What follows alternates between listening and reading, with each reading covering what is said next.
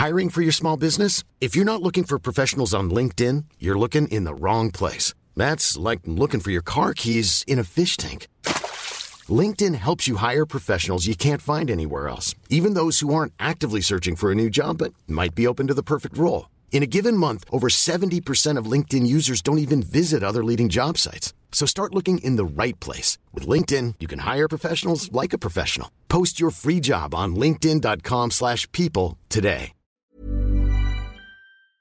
S'il vous plaît, mademoiselle, merci. Avec les chips. Santé Mario ouais Je crois que tout simplement, je l'ai fait voler en éclats et euh, j'ai explosé son jeu. You cannot be serious Il est espagnol, Rafael Nadal Hello les légendes, bienvenue pour notre 72e épisode. On se retrouve chaque mardi pour vous faire vivre les coulisses du circuit ATP et WTA à l'aide d'anecdotes, d'histoires croustillantes et de parcours inspirants. C'est une interview très intéressante que je vous propose aujourd'hui avec Nicolas Copin, actuel entraîneur d'Hugo Humbert et qui est un coach que j'adore pour deux raisons. Parce qu'il m'a entraîné déjà et que je le connais un peu, mais surtout parce qu'il est incroyablement humain et fin dans son approche. Nico joue l'acier. À l'époque de notre rencontre, ça tenait tranquille la diag avec Marcos Bagdatis. Ça jouait négat tous les jours. L'intérêt de son parcours est d'être passé par plusieurs structures privées ainsi qu'à la Fédé. Vous allez découvrir l'envers du décor de ces modèles qui fonctionnent totalement différemment. Et fort de ses 25 années d'expérience, une dizaine de joueurs et joueuses du top 100 coachés et de multiples saisons sur le circuit, vous avez accès à du lourd cette semaine. Nico est le capitaine de l'équipe de France de l'ATP Cup cette semaine, emmené par Hugo Humbert, Arthur Hinderknecht et la paire de doubles composée de Fabrice Martin et Édouard Roger Vasselin pour la troisième édition de cette compétition qui se déroule à Sydney. Vous allez découvrir deux cas d'école de coaching, un avec Marcos Bagdatis et l'autre avec la joueuse italienne Camilla Giorgi, encore top 30 aujourd'hui. Je ne vous en dis pas plus, mais c'est du petit lait d'enseignement. Nico nous parle en détail de Patrick Moratoglou aussi, avec lequel il a longtemps collaboré. Il nous confie ce qu'il a appris au contact des joueurs et joueuses qu'il a coachés et pourquoi selon lui certains réussissent à percer et d'autres pas. On parle aussi paternité quand on est coach sur le circuit, enfin bref, de la vie, du tour, des rencontres et des relations humaines. Ça a été un bonheur pour moi d'échanger avec Nico et j'ai isolé le conseil numéro 1 de notre coach et invité cette semaine à appliquer sur le terrain. C'est sur le premier lien dans la description. C'est la synthèse de 25 ans de coaching avec une dizaine de top 100 accompagnés. Donc, tu l'as compris, c'est du lourd que tu peux mettre en application dans ton jeu, que tu peux transmettre à tes élèves si tu es entraîneur ou à tes enfants. Si comme Nico, tu es aussi papa. Si tu veux récupérer le conseil ultime de Nicolas, tu vas dans la description de l'épisode et tu as un lien tout en haut sur lequel il suffit de cliquer. Patiente ensuite 5 minutes et tu le recevras de manière automatique.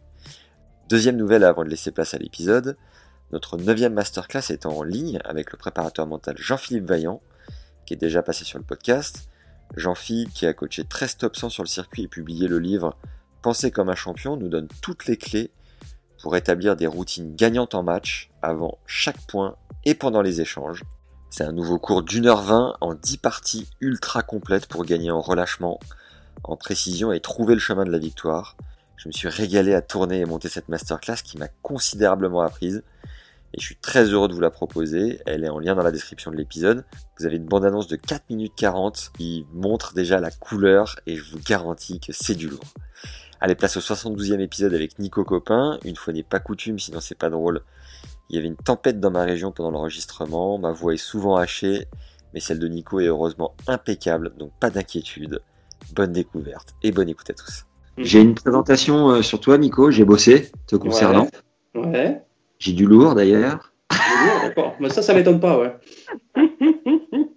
Et puis après, tu, tu n'oublie pas que de mettre que je t'ai mis un savon, je sais pas quoi. Hein. Je suis défait que tu te souviennes de moi comme ça. Hein.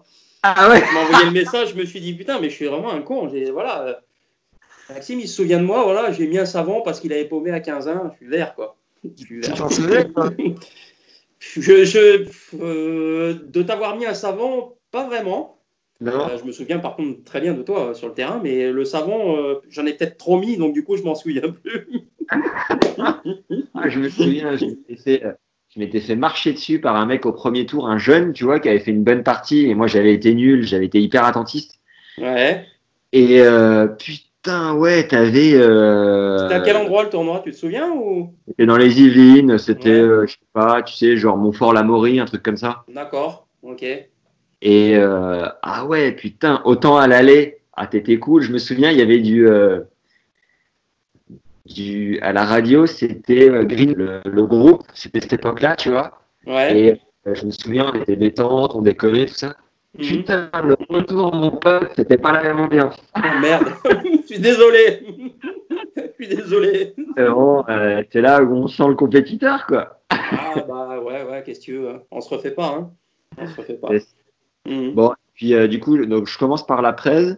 Mhm. Après, on peut parler un peu de la manière dont tu es venu au tennis, euh, t'as- la partie où tu as été joueur déjà, Ouais. mhm. et puis, euh, basculer progressivement sur, euh, sur ta carrière de coach, parce que, ben, mine de rien, euh, ça fait un moment que ça dure, donc il y a du lourd à à raconter. Alors, Nico, c'est parti. Ouais. Donc, Nicolas Copin, Nico, tu as 50 ans. Putain, t'en fais 15 de moins. Bon, J'ai avec 50 les- ans, non, mais là tu te trompes, hein. Déjà, tu te trompes, hein. Ah ouais, non, non. Déjà, je me trompe parce que c'était une, c'était une interview qui doit dater, justement. Non? D'accord, mais là j'ai bien plus de 50 ans quand même, hein. C'est une euh, qui date de longtemps alors. Ah ouais, ouais, bah, Je vais avoir Dis-moi. 55, hein. tu vas avoir 55. Ouais, je vais avoir 55 au mois d'août, malheureusement. Bon, on va la refaire. Ouais, on va la refaire. Parce que là, je veux bien avoir 50 ans, hein, Max, mais putain, j'ai malheureusement, j'ai j'ai 55. Tu peux, tu Alors, peux Nico. rajouter. Attention, je vais te mettre un savon. Ça va pas. Nico, t'as 54 ans. T'en fais Ouais. 15 de moins. C'est bien, merci. C'est de quelle année précisément? Je suis né en 1965, au mois d'août. D'accord. J'ai vu que tu avais été 22e joueur français, 568e joueur mondial en août Tout à fait. 88. J'ai halluciné parce que je pensais que c'était ton année de naissance, plus ou moins. Malheureusement, non. De 98 à 2006, t'entraînes à la Mouratoglou Tennis Academy. Je t'ai d'ailleurs rencontré là-bas quand j'avais 13 ans, dans les Yvelines à Thiers-Valgrignon. J'étais donc 15 ans, à cette époque-là, t'accompagnais Marcos Baglati sur quelques semaines. Ouais. Et pendant une période, et voilà, et pendant une période, tu m'as emmené sur un ou deux tournois. Je me souviens d'ailleurs d'une rouste que tu l'avais mise dans la voiture au retour après m'être fait marcher dessus au premier tour par un jeune de l'époque. Je n'en menais pas large. Alors, je, je suis vraiment désolé encore une fois. Rapidement. J'espère que tu as quelques bons souvenirs quand même encore. Hein. Ah ouais, bah attends, ça arrive, ça arrive. T'avais rapidement justement repris tes fonctions avec Marcos et j'étais vraiment, franchement, j'étais deg. Je te le dis, euh, fond du cœur, euh, je, je sentais que j'avais un vrai privilège de- de- d'avoir été accompagné par toi quelques, quelques semaines. Quoi. Mhm. Tu as travaillé 8 ans avec Patrick Mouratoglou. Ouais. De, de 2006 à 2009, tu as entraîné Thierry Assion et Édouard Roger Vasselin au sein du team Lagardère. Tout à fait. Jusque là, on est bon. Puis de, de 2009 à 2014, tu es parti à la Fédé entraîner les filles. Tout à fait. Je faisais d'ailleurs un stage à l'INSEP et je te croisais souvent au self, en terrasse, plein soleil avec Pauline Parmentier à ce moment-là. Tout à fait. Tout à fait. Depuis 2014, tu es à la All In Tennis Academy de Thierry Assion, une structure de haut niveau à taille humaine, pour reprendre tes mots, donc dans la fameuse interview de We Love Tennis, qui date un peu. Époque-là, Mhm. L'équipe est composée d'anciens joueurs du top 100 mondial, Marc Jiquel, Nico De Wilder, Jérôme Enel, Gabriel Urpi, Nico Escudé pour les stages. Le physique est assuré par Xavier Moreau, préparateur de l'équipe de France de Coupe Davis et de Fed Cup. Ouais, ça a un peu évolué tout ça, mais ils ont, ils ont fait partie de l'histoire tous, ouais. Mhm. Ok, ça a ok. étoffé depuis? D'accord. Euh, bah, tu nous raconteras un petit peu après. Ouais, bien sûr. hein. Tu dis par ailleurs que l'investissement financier il est assez important dans cette, dans cette académie, ce qui euh, influe largement sur l'attitude des, des joueurs et des joueuses. Ce sera intéressant de parler de ça ensemble, euh, comme tu as pu euh, expérimenter les deux, la Ouais. et, et. Aujourd'hui, tu es directeur technique et tu coaches Nico Mahu et Greg Barret en alternance. Tout à fait. Es un des rares entraîneurs donc, à avoir coaché des filles et des garçons. Beaucoup se spécialisent soit avec l'un, soit avec l'autre. Ce qui fait sûrement ta polyvalence et ta compréhension du métier. Mhm. Qu'est-ce qu'on peut ajouter? Qu'est-ce que j'ai oublié sur ton parcours, euh, Nico? Bah, franchement, pas grand-chose. Hein. Tu as, été, euh, t'as été très fort, euh, une fois de plus. Euh, je veux dire, il y a beaucoup. ça fait beaucoup de choses, notamment en tant qu'entraîneur. C'est vrai que ça fait un bon petit moment maintenant. Ça fait, bah, ça fait presque ça fait 25 ans tout ça. Hein, et donc, du coup, ça fait des structures, ça fait des, des belles aventures, mais je pense que tu as été assez complet sur le, sur le parcours. Ok. Comment tu es venu au tennis du coup? Comment tu as découvert ce sport? Bah, écoute, moi, c'est mon père euh, qui a commencé à jouer au tennis sur le tard euh, et qui s'est pris de passion pour le jeu. Donc, euh, du coup, il m'a emmené de manière classique sur les, sur les clubs avec lui. Et puis, voilà, j'ai commencé à jouer tout seul contre le mur, toutes ces petites choses-là. Puis, à partir du moment où, où j'ai pu rentrer sur le cours, parce qu'avant, à mon époque, le mini-tennis n'existait pas. Donc, tu pouvais commencer à jouer au tennis vers, vers 8-9 ans, on va dire, pas avant. Donc euh, à 9 ans, ben, voilà, j'ai commencé à jouer au tennis euh, de manière voilà, classique, euh, école de tennis, tout ça. Puis petit à petit, voilà, par, les résultats, ben, je, m'y suis, mis, je m'y suis mis beaucoup plus. Tu étais dans quel coin à cette époque-là? J'étais à Montpellier, à vrai dire. J'étais à Montpellier et donc du coup, voilà, j'ai commencé dans les clubs, la SPTT Montpellier, la Jalade, qui étaient des, clubs un peu phares de la région à l'époque. Et puis il y a un sport-études qui s'est monté à Montpellier un sport-études régional. Hein, et donc, du coup, j'ai commencé là-bas. Euh, c'était Jean-Luc Mas qui était mon, formateur, qui était un mec fabuleux, et euh, qui est toujours un mec fabuleux d'ailleurs. et, euh, donc, du coup, j'ai fait toute ma scolarité là-bas à Montpellier jusqu'au bac, voilà, en, jouant en même temps, même si c'était pas encore très très professionnel, puisqu'on n'avait pas d'horaire aménagé. Mais bon, voilà, ça m'a permis de progresser tout à fait régulièrement, sans souci, en menant les, les, études en même temps. Ça a été quoi justement ta progression au classement français?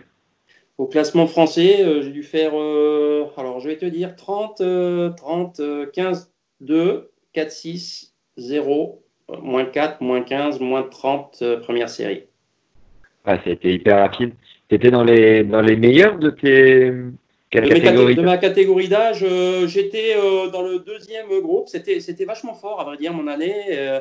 65, euh, c'est euh, Guy Forger, euh, Tariq Ben Abiles, Franck Février, qui était très fort en junior, qui a dû être finaliste à Roland Garros en junior. Il y avait un autre joueur de Provence qui s'appelle Franck Amonet, qui était très fort aussi. Donc, j'étais, on va dire, entre 5e et 10e de, mon année, toujours voilà, régulier, dans le, dans le deuxième peloton, on va dire. T'as as joué les juniors un peu? Non, très peu, très peu, parce que finalement, moi j'étais encore en cours, j'avais pas d'horaire aménagé, donc je jouais des tournois français, euh, voilà, euh, je progressais au classement français, mais j'ai jamais joué de tournois internationaux euh, jeunes, juniors, tout ça. Ok. Et à quel moment tu te dis, allez, je me lance, je, vais sur le circuit un peu les challengers, les, je c'était même des satellites à cette époque-là Ouais, c'était des satellites, c'était très long. À vrai dire, quand je suis sorti du bac, euh, mon père voulait absolument que, que, je fasse un truc très, euh, entre guillemets, sécurisé. Donc, il a voulu que je passe le concours de l'UREPS, qui était le truc de prof de gym. Donc, euh, il s'est trouvé que je l'ai raté à l'époque parce qu'il n'y avait pas d'option tennis, parce qu'il fallait faire de la gym au sol, de la natation. Donc, je ne l'ai pas eu. Donc, du coup, je me suis dit, tiens, pour attendre l'année d'après, bah, je vais faire une année de tennis. Et en faisant cette année de tennis, bah, j'ai bien progressé, à vrai dire. Et à partir de là, euh, voilà, quoi, c'était parti. Quoi. Je me suis dit, bon, euh, allez, je vais essayer de faire mon, trou là-dedans. Et voilà, je devais être à, moins 15, moins 30. Euh, j'ai fait une année aussi à l'armée, parce qu'on faisait l'armée avant au bataillon de Joinville. Donc, du coup, ça fait une deuxième année où j'ai continué à jouer au tennis. Et puis là, j'étais à la limite de la première série. Donc, voilà, j'ai enchaîné de manière un peu naturelle, on va dire.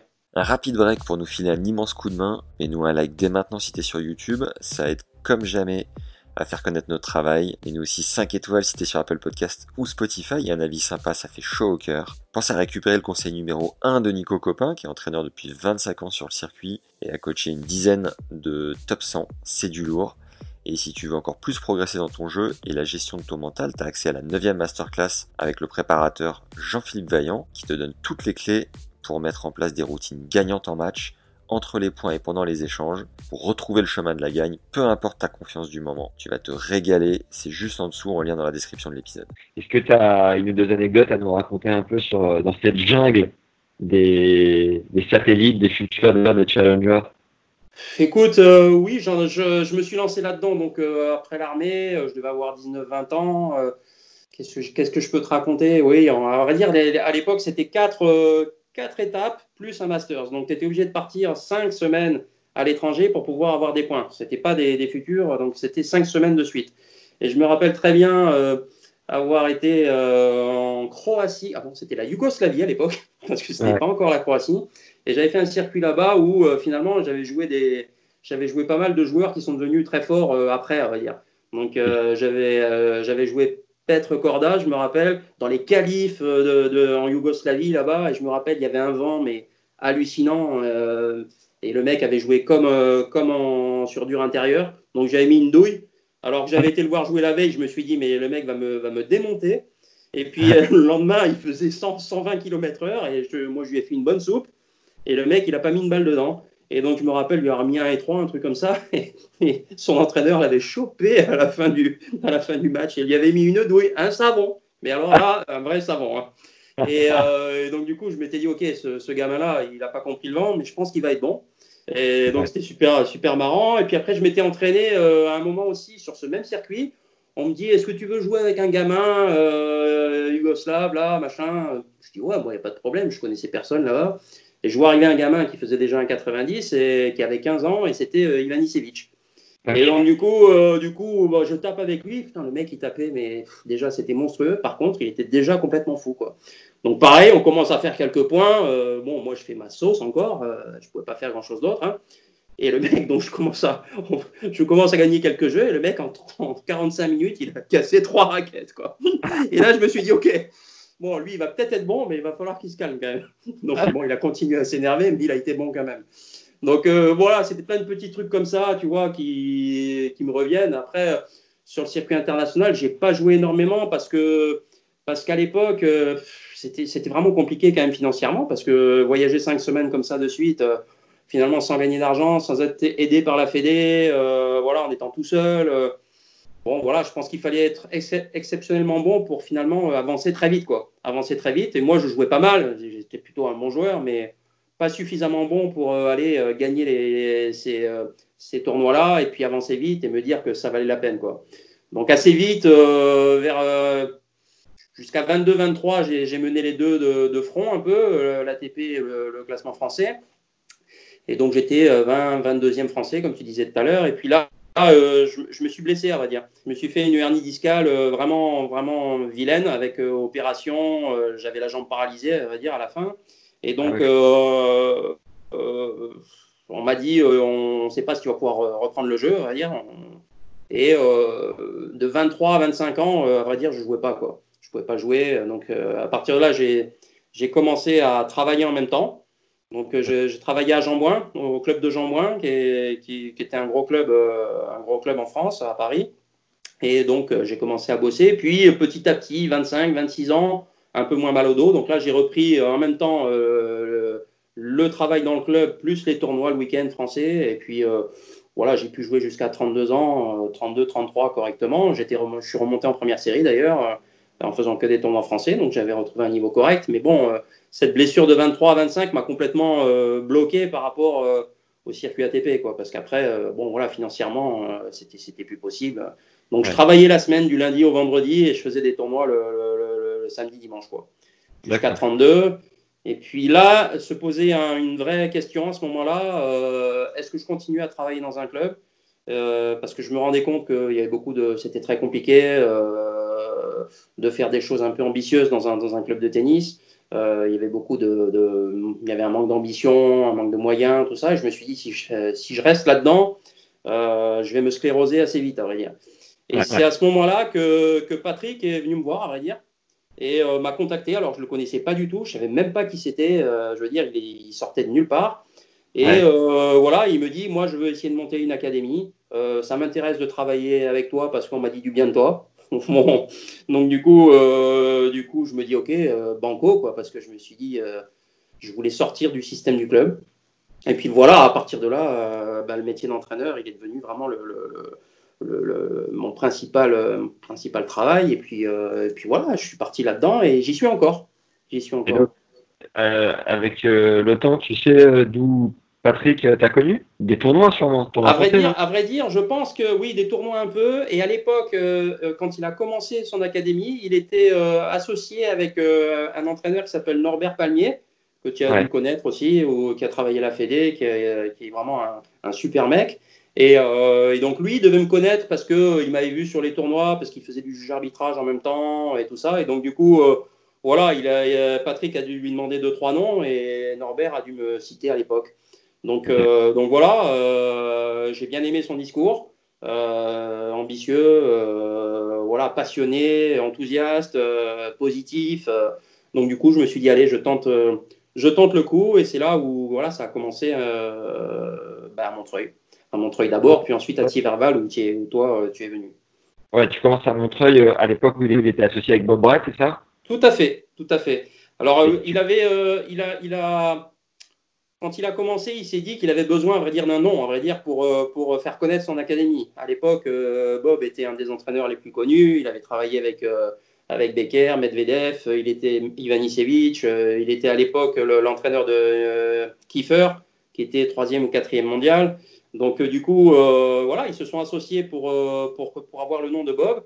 et puis pour lancer l'académie tout simplement par rapport au niveau. Et, euh, donc Bob venait très régulièrement, il devait faire, euh, je ne sais pas, peut-être 20 euh, semaines ou 25 semaines dans l'année. Et, et, puis après, sinon, tous les entraîneurs, tous les entraîneurs travaillaient avec les joueurs qu'ils avaient. Mais c'était un bon, un bon compromis. Un bon compromis. Et Bob, bon voilà, c'était un super entraîneur. J'ai beaucoup appris à ses côtés. Quoi. Justement, je vais te demander, qu'est-ce que tu que en as tiré Qu'est-ce que tu as appris en côtoyant ce gars-là? Ouais, tout le côté un peu, euh, voilà, euh, rigueur, euh, rien laisser passer, la qualité du travail au quotidien, le, fait de finalement de d'être hyper ambitieux, d'aller chercher des choses toujours un peu plus hautes, un peu plus loin, de pas se mettre de limites, mais avec quand même un, vrai, une vraie qualité de travail permanente. Hein. C'était, il était vraiment très très sévère, très très pointilleux au niveau technique très pointilleux au niveau du, de, même de la technique de jeu de jambes. Enfin, c'était très, euh, très précis. Et donc, du coup, euh, voilà, même s'il y avait des choses, moi, parfois, qui me, qui me, qui me dérangeaient dans ce qu'il faisait, euh, parce que parce qu'il avait du mal un peu avec les filles, notamment. Il était très directif avec les filles. il faisait peur aux filles, à vrai dire. Donc, moi, déjà à l'époque, je travaillais avec des garçons et des filles. Et donc, voilà, quand je le voyais arriver sur, sur mon terrain et que j'avais des filles à ce moment-là, je me suis dit, oulala, ça va mal se passer. Et c'était le cas à chaque fois. C'est-à-dire qu'au bout de 20 minutes, il sortait du terrain, il me dit, je sais pas comment tu fais, euh, au revoir. Donc, euh, du coup, moi, essayé de récupérer les filles et de leur remonter le moral parce qu'il les avait, euh, il les avait démontées en 20 minutes, on va dire. Donc, donc voilà. Mais par contre, au niveau tennis, voilà, au niveau qualité, au niveau œil, il était vraiment très fort et très, très, très, très rigoureux et un, un gros, gros bosseur, gros, gros bosseur. On a fait un épisode avec Marcos qui racontait justement, euh, pour lui, c'était sa première vision du, du, haut niveau quand il est arrivé à, à 13 ans, je crois, à, à, Montreuil. Mhm. Il disait qu'il était hyper strict, hyper exigeant, mais que des années après, euh, une fois sur le circuit, il avait compris pourquoi il était comme ça, quoi, tu vois. Mhm. Et tu, tu, parlais anglais avec lui, tu arrivais à échanger avec lui ouais, ouais, ouais, je parlais ouais, ouais, anglais, ouais. Anglais, ouais, ouais. Lui, il, a, il parlait pas français du tout. Donc, euh, bah, de toute façon, chez Patrick, dès le début, il y a eu beaucoup de joueurs étrangers aussi. Donc c'était hyper important euh, d'avoir, euh, tu vois, les deux langues, euh, parce que sinon c'était compliqué de travailler. On devait avoir franchement plus de la moitié d'étrangers. Hein. Comment comment t'avais appris l'anglais toi déjà? À vrai dire, moi j'ai appris l'anglais, bon voilà, comme, comme tout le monde un peu dans le scolaire, et ensuite j'en ai profité quand j'ai été blessé là. Notamment, j'ai été après mon opération de, sur la, hernie discale, j'ai eu quatre mois de lit, à vrai dire, où j'avais pas le droit de bouger. Et donc, je me suis dit comment je vais faire pour pour pas devenir fou? Et donc là, je me suis mis à lire. Euh, en anglais, euh, avec un dictionnaire à côté au début que j'ouvrais à, peu près tous les trois mots. Mais euh, voilà, j'ai appris comme ça et donc j'avais un très bon vocabulaire parce que je lis beaucoup. Et donc du coup, ça plus le fait de, finalement de parler au quotidien très régulièrement avec tout le monde, voilà, assez rapidement, tu arrives à, parler de manière assez fluide, on va dire. Et puis les voyages aidants aussi, parce qu'on a commencé à voyager beaucoup, bah, tu es bien obligé de, de pratiquer. Et quand tu pratiques, tu progresses. Donc, euh, donc voilà, puis bon, c'est un truc qui m'a toujours botté, donc, euh, donc voilà, je pense qu'assez vite, j'ai tout à fait euh, parlé correctement. Quoi. Et comment ont évolué tes fonctions entre Montreuil et Tiverval Et comment tu sentais que tu étais à la bonne place, au bon endroit quoi? À vrai dire, le, l'évolution, il n'y a pas eu vraiment d'évolution chez Patrick, hein, parce que je n'avais pas plus de responsabilité que ça. J'étais entraîneur, on va dire. J'avais une mission par rapport à, à, un joueur, une joueuse, un groupe de joueurs ou un groupe de joueuses. Et voilà, je devais faire le, maximum pour eux, les faire progresser, les faire avancer. Et, donc, du coup, j'étais. Euh, alors, bien sûr qu'au bout de quelques années, il y avait des nouveaux coachs qui arrivaient, euh, des jeunes, tout ça. Donc, euh, voilà, ils se servaient un peu de mon expérience, ils me demandaient des conseils, tout ça. Mais j'ai jamais eu de, responsabilité précise chez Patrick, à part, voilà, coacher et, voyager avec mes joueurs et les faire progresser. Ok. C'était Parfois, c'était un peu frustrant. Euh, moi, je me souviens l'année où j'y étais, c'était un peu la valse des entraîneurs. Et tu vois, à un moment, tu étais avec Marcos, après, c'est passé avec un groupe de jeunes, après avec moi, après, c'est retourné avec Marcos. Mhm. C'était frustrant pour toi de ne pas avoir un, projet euh, clé en main de A à Z et de faire un peu le yo-yo entre plusieurs personnes? Franchement, euh, pas vraiment. Moi, j'ai toujours aimé travailler avec plein de gens différents. Donc, euh, quand on est entraîneur, on sait que voilà, c'est des histoires, on est, on, est, on est de passage quand on est entraîneur souvent. Donc, euh, l'important, c'est de garder la passion, euh, c'est d'avoir des joueurs qui sont motivés sur le terrain, qui soient au top niveau mondial ou un peu moins fort, ça ne change pas grand-chose. L'important, c'est ce que tu peux apporter voilà, sur, le, sur le moment, au quotidien, avec les joueurs que tu as, quel que soit, quel que soit finalement leur niveau. Donc, c'est vrai que de temps en temps, voilà, j'étais encore relativement comment dire, j'étais pas jeune entraîneur, mais j'étais encore jeune à l'époque. Donc j'ai pris aussi quelques décisions qui n'étaient pas très, euh, euh, que je regrette un tout petit peu aujourd'hui. Je manquais un peu de patience, je manquais un peu de recul de temps en temps, notamment par rapport à Marcos. On en a, on en a parlé très, euh, très, très souvent après, parce qu'on a des très bons rapports. Donc je le crois, on discute très longtemps. Je me rappelle, on a eu une, fois une discussion de 3 ou 4 heures à la suite à ah Donc voilà, parce que voilà, c'est, on a parlé de tout ça. Et euh, lui aussi, euh, il a, il, a, il a compris euh, pourquoi j'étais parti à l'époque, pourquoi on s'était un peu frité. Et il, me dit, il me dit, je me suis rendu compte assez vite que j'avais fait une erreur et maintenant je ne la ferai plus. Mais je lui ai dit, moi aussi j'ai fait une erreur parce que j'ai manqué un peu de, à l'époque de patience pour lui faire passer les messages et j'ai réagi de manière trop épidermique. Et donc voilà, j'ai quitté, j'ai quitté de manière assez abrupte un, joueur voilà, qui, était, qui était passionnant, quoi. passionnant et en plus voilà, hyper fort. Parce qu'à un moment, du coup, tu étais full-time avec Marcos et il s'est passé quoi ouais, C'est-à-dire, euh, tu vois, il y a eu un truc assez, euh, un cheminement assez particulier parce que, euh, voilà, il on a fait un été, tout, il a fait des challengers au Brésil d'abord, ça s'est bien passé, il a plutôt bien joué. Et puis on est arrivé en fin d'été à l'US Open et il était en qualif. Donc là, il fait un tournoi vraiment, il fait un tournoi magnifique à vrai dire. Il, il se qualifie, il bat notamment Marc Jiquel au dernier tour des qualifs. Voilà, un petit coucou à Marco d'ailleurs. Euh, et euh, il passe son premier tour aussi. Et il se trouve qu'il joue euh, Federer sur le central en night session au deuxième tour de l'US Open. Ok. Et là, il fait un super match aussi. Il fait un super match, donc il perd en 4-7, normal, mais bon, voilà, le, public lui fait une standing ovation à la fin. on va se balader dans New York après le match. on voit son, match qui défile sur les, écrans géants de Times Square. Euh, les gens commencent à le reconnaître dans la rue, ils font ah, Bagdatis, comme ça. Et donc là, moi, je pense que il se, projette un peu trop vite, à vrai dire. Il se projette un peu trop vite. Il était encore quand même euh, voilà, 180e mondial. Il n'était pas encore arrivé. quoi. Et donc, je, le, je, lui dis après le tournoi, je lui dis oui, Marcos, euh, oui, tu as fait ça. bon, tu peux, bien sûr. Mais là, avec ton classement aujourd'hui, on est obligé de repartir on est obligé de repartir en challenger euh, dans des trucs un peu moins euh, brillants, entre guillemets. Et donc, on va faire une tournée après euh, aux États-Unis sur des challengers qui étaient vraiment pas terribles, c'est vrai. Et, il n'a pas envie de jouer. Mais vraiment, il n'a pas envie de jouer. C'est-à-dire, on arrive là-bas, il n'a pas envie de jouer. Il veut pas s'entraîner, il veut faire que du tennis-ballon. moi, j'essaie de, le faire jouer un peu quand même. Il n'arrive pas à se motiver. Donc, il joue pas bien, on en parle. Moi, ça m'énerve un peu. Je suis, un peu sur, à cran parce que je vois qu'il joue pas. Euh, premier tournoi, ça se passe pas bien. Et deuxième tournoi, pareil, il veut toujours pas jouer. C'est dur, c'est vraiment dur. Et euh, il commence son premier tour d'un, du challenger. Et franchement, je regarde le match. Et là, il est en train de, il est en train de balancer le match, à vrai Mais de manière un peu fine. Hein. Il le balance pas de manière, euh, voilà, mais fine. Mais bon, c'est pas à moi qu'on va la faire. Donc du coup, et le match est arrêté par la, par la pluie ou la nuit, je sais plus, un des deux. Et donc, euh, on rentre en voiture à l'hôtel. Il devait y avoir un quart d'heure de, voiture pour rentrer à l'hôtel. Et là, euh, je, je, conduis comme ça et je lui dis Marcos, je lui dis tu as pensé quoi de ton premier set? Mais style rien du tout quoi, tu vois. Je voulais voir un peu ce qu'il allait me dire. Et là j'espérais qu'il allait me dire écoute Nico, je suis en train de balancer les matchs, je suis vraiment, je suis vraiment une truffe. voilà quoi, tu vois style. Qui, Et là il commence à essayer de me mener en bateau, on va dire. Et me dit, je comprends pas, dès que je frappe mon trois coups droits de suite, j'ai l'impression que ma balle va aller au-dessus du grillage. Il me sort des trucs comme ça, un peu. Euh, Linéaire. Et là, je dis rien, je le laisse faire, je le laisse faire. Et puis finalement, au bout de 10 minutes, je le regarde comme ça et je dis, mais, je dis, mais arrête de te foutre de ma gueule, quoi. C'est pas possible, quoi.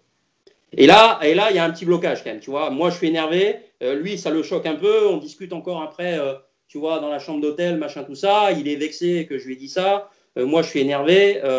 et donc, je lui dis, écoute, euh, toi, demain, ton, tu, ton match, euh, tu vas le finir si tu veux. En tout cas, moi, là, je te dis aujourd'hui, je prends la voiture, je vais à l'aéroport et je rentre en France et toi, tu fais ce que tu veux. Et donc, je me suis barré, à vrai dire. Je me suis barré. Et, et comme ça, je l'ai laissé tout seul euh, en fin fond du Texas et je suis rentré. Je suis rentré. Ah du coup, tu vois, c'est quelque chose que maintenant, je ne ferai plus. Euh, j'arriverai à prendre du recul, j'arriverai à mieux discuter, j'arriverai à lui faire passer mieux mon message de manière plus claire, plus, plus juste, et on aurait peut-être continué, quoi, et on aurait peut-être vécu une, une, aventure plus longue et encore super, quoi, tu vois, parce que c'est un mec que j'adore, il s'entend bien avec moi, tu vois, euh, voilà, donc euh, avec du recul, je me dis, bon, j'étais un peu con. Maintenant, voilà, pour moi, à l'époque, j'étais droit dans mes baskets, quoi. Je lui dis, ok, c'est tout de ma gueule, moi, je suis pas là je, suis à 8000 km de chez moi, j'ai ma femme, j'ai mes enfants. Euh, je veux dire, si tu es là pour balancer des matchs et en plus pas me le dire, bon voilà, je rentre quoi. Je rentre. Donc bon voilà, ça c'est une bonne anecdote, mais c'est vrai que je le regrette maintenant, on en a parlé. Euh, je il me dit ouais, il me dit ouais, j'étais, j'étais chiant à l'époque. Je lui dis ouais, ben moi j'étais, j'ai pas été assez patient, j'ai pas été assez pédagogue. Voilà, c'est des erreurs que tu fais sur ton parcours qui font que, que voilà, maintenant moi, ce qui m'intéresse aujourd'hui, c'est quand il se passe des choses comme ça, que les joueurs m'en veuillent pas après. C'est, Je pense que c'est un, de mes, un de mes points forts, c'est qu'aujourd'hui, même les joueurs avec qui euh, ça s'est euh, fini pour des raisons X ou Y ou des joueuses, euh, sur le moment, des fois, c'était un peu, violent, mais personne m'en veut, à vrai dire. Et j'ai des très bons rapports avec tous les joueurs que j'ai eus. Et maintenant, j'ai des discussions fabuleuses avec plein de joueurs et de joueuses que j'ai, que j'ai eues pendant des années. Et je trouve ça je trouve ça fabuleux. C'est vraiment, c'est vraiment des grands moments pour moi. C'est de reparler dix ans après avec Marcos ou avec Pauline ou avec Mandy Minella ou des, des, des, joueurs ou des joueuses comme ça. Et puis voilà, de, de, de se remémorer les choses. Et puis, euh, c'est des moments forts. C'est vraiment des moments forts. Avec Marcos, vous êtes séparés là-dessus du coup? Ouais, ouais, ouais, parce que moi, quand je suis rentré, bah, lui, il était vexé, c'est normal. Après, je lui dis, moi, je veux plus. Euh, euh, tant pis, euh, voilà, c'est pas grave, j'en ai parlé avec Patrick, euh, voilà, il était un peu défait. Et puis bon, finalement, voilà, après ça s'est fait comme ça. D'ailleurs, on était un peu en froid avec Marcos pendant un petit moment quand même. Moi, j'avais du mal à être cool avec lui. lui, il m'évitait un petit peu. Et puis bon, bien sûr, après, le temps faisant, voilà, chacun, chacun s'est on s'est bien rabiboché, quoi, comme on dit. Il y a zéro problème, quoi. Mais sur le moment, on était un peu, on était un peu dans l'orgueil, un peu tous les deux, et c'était pas, c'était pas très juste, quoi. C'était pas très tu, tu, quittes l'académie là-dessus ou il t'a fallu encore un peu de Non, non, je euh, continue un peu, je continue un peu. Euh, je fais euh, encore un an ou deux ans. Deux ans. D'ailleurs, j'ai à l'époque, pendant presque un an, la joueuse qui m'a le plus impressionné à l'entraînement que j'ai jamais eu de toute ma vie, qui était Camila Giorgi, que j'ai eu pendant un an. et où tous les jours, je me disais, mais c'est quoi cet avion quoi? C'est quoi cet avion? J'avais jamais vu euh, une fille avec euh, un physique hallucinant comme ça, avec euh, une, qualité de, frappe comme ça, alors qu'elle pesait 40 kilos, avec une détente de 50 cm. mais c'était un truc de fou, quoi. Et elle jouait 5 heures par jour sans jamais être fatiguée, quoi. Un robot, un robot un peu, le papa attachant, mais complètement, complètement barré. donc voilà, mais voilà, j'ai fait une année avec elle où franchement c'est pareil. Je, tous les jours, j'étais impressionné par ce qu'elle faisait. Quoi. Je me disais, c'est un truc de fou. Et c'était une fille qui, à l'époque, euh, est arrivée à l'académie, elle avait 14 ans, elle n'avait jamais joué un match de compétition de sa vie. Elle avait fait que s'entraîner. Que s'entraîner entre 7 ans et 14 ans, elle s'était entraînée 6 heures par jour sans faire aucun match. Sans faire aucun match parce que son père l'avait amené aux États-Unis chez Bolitieri à une époque et Bolitieri lui avait dit ouais, ça sert à rien de faire des matchs quand tu es, quand, euh, es jeune, ta fille elle va être forte, donc entraîne-la, puis après on verra quoi. Donc euh, elle était arrivée, je me rappelle, on, On l'avait assimilé à 2-6, nous, et je l'ai emmené faire son premier match de tennis de toute sa vie à cette fille-là. Et, euh, et elle savait pas compter les points. Euh, elle, elle, gagnait des jeux, elle continuait à servir. Je lui disais, mais je faisais comme ça. Je lui disais, mais je tourne et tout. Et les filles en face devenaient dingues. Devenaient dingues parce que elle jouait toute seule, à vrai dire. elle jouait toute seule. Elle faisait que des coups gagnants et que des bâches. Donc en deux, en deux coups de raquette, c'était terminé tout le temps, euh, dans un sens ou dans l'autre. Mais bon, elle a commencé, à, je sais pas, on l'a mise à 2-6. Euh, trois ou quatre mois après, elle battait à moins 15, quoi. Donc euh, la fille était exceptionnelle, quoi. Exceptionnelle. Et malgré le fait que le père ait jamais vraiment laissé des entraîneurs faire le boulot, il a toujours été là au milieu à faire un peu chier, même s'il est super sympa et que j'ai des super rapports aujourd'hui avec lui et avec elle aussi d'ailleurs. Euh, elle a quand même été 25e mondiale alors que euh, lui, il a fait n'importe quoi. Et cette fille-là euh, aurait été prise par un bon entraîneur sur une période assez longue. Elle serait dans le top 10 tous les jours, quoi. Mais tous les jours, tous les jours, et depuis des années, elle, y sera encore pour un moment, quoi. Mais, mais bon, c'est comme ça. Elle a fait une belle carrière quand même, mais un peu, un peu dommage. Mais fille-là était exceptionnelle. Je me souviens, euh, son père lui faisait faire des services avec une haie Tout juste fait. devant Tout à fait. la... Sauter par-dessus la haie ouais, tout le temps. Bah oui, mais Ah. tu étais à l'époque, ouais. Ouais, et, euh, et le midi, bon, elle mangeait tout le temps euh, toute seule, séparée, mais elle avait une boîte à chaussures remplie de. je crois qu'elle prenait de l'aileron de requin, enfin des trucs un peu surréalistes. Ouais, ouais, ouais, c'était vraiment très spécial, hein. Très spécial, mais euh, fabuleux. Quoi. C'est, assez- c'est- j'ai, un très très bon souvenir de, de cette époque-là, euh, et parce que elle, je la trouvais, euh, je la trouvais complètement incroyable. Quoi. Je rentrais tous les soirs en me disant, mais j'étais impressionné tous les soirs. Et c'est vrai que c'est important quand tu es entraîneur aussi.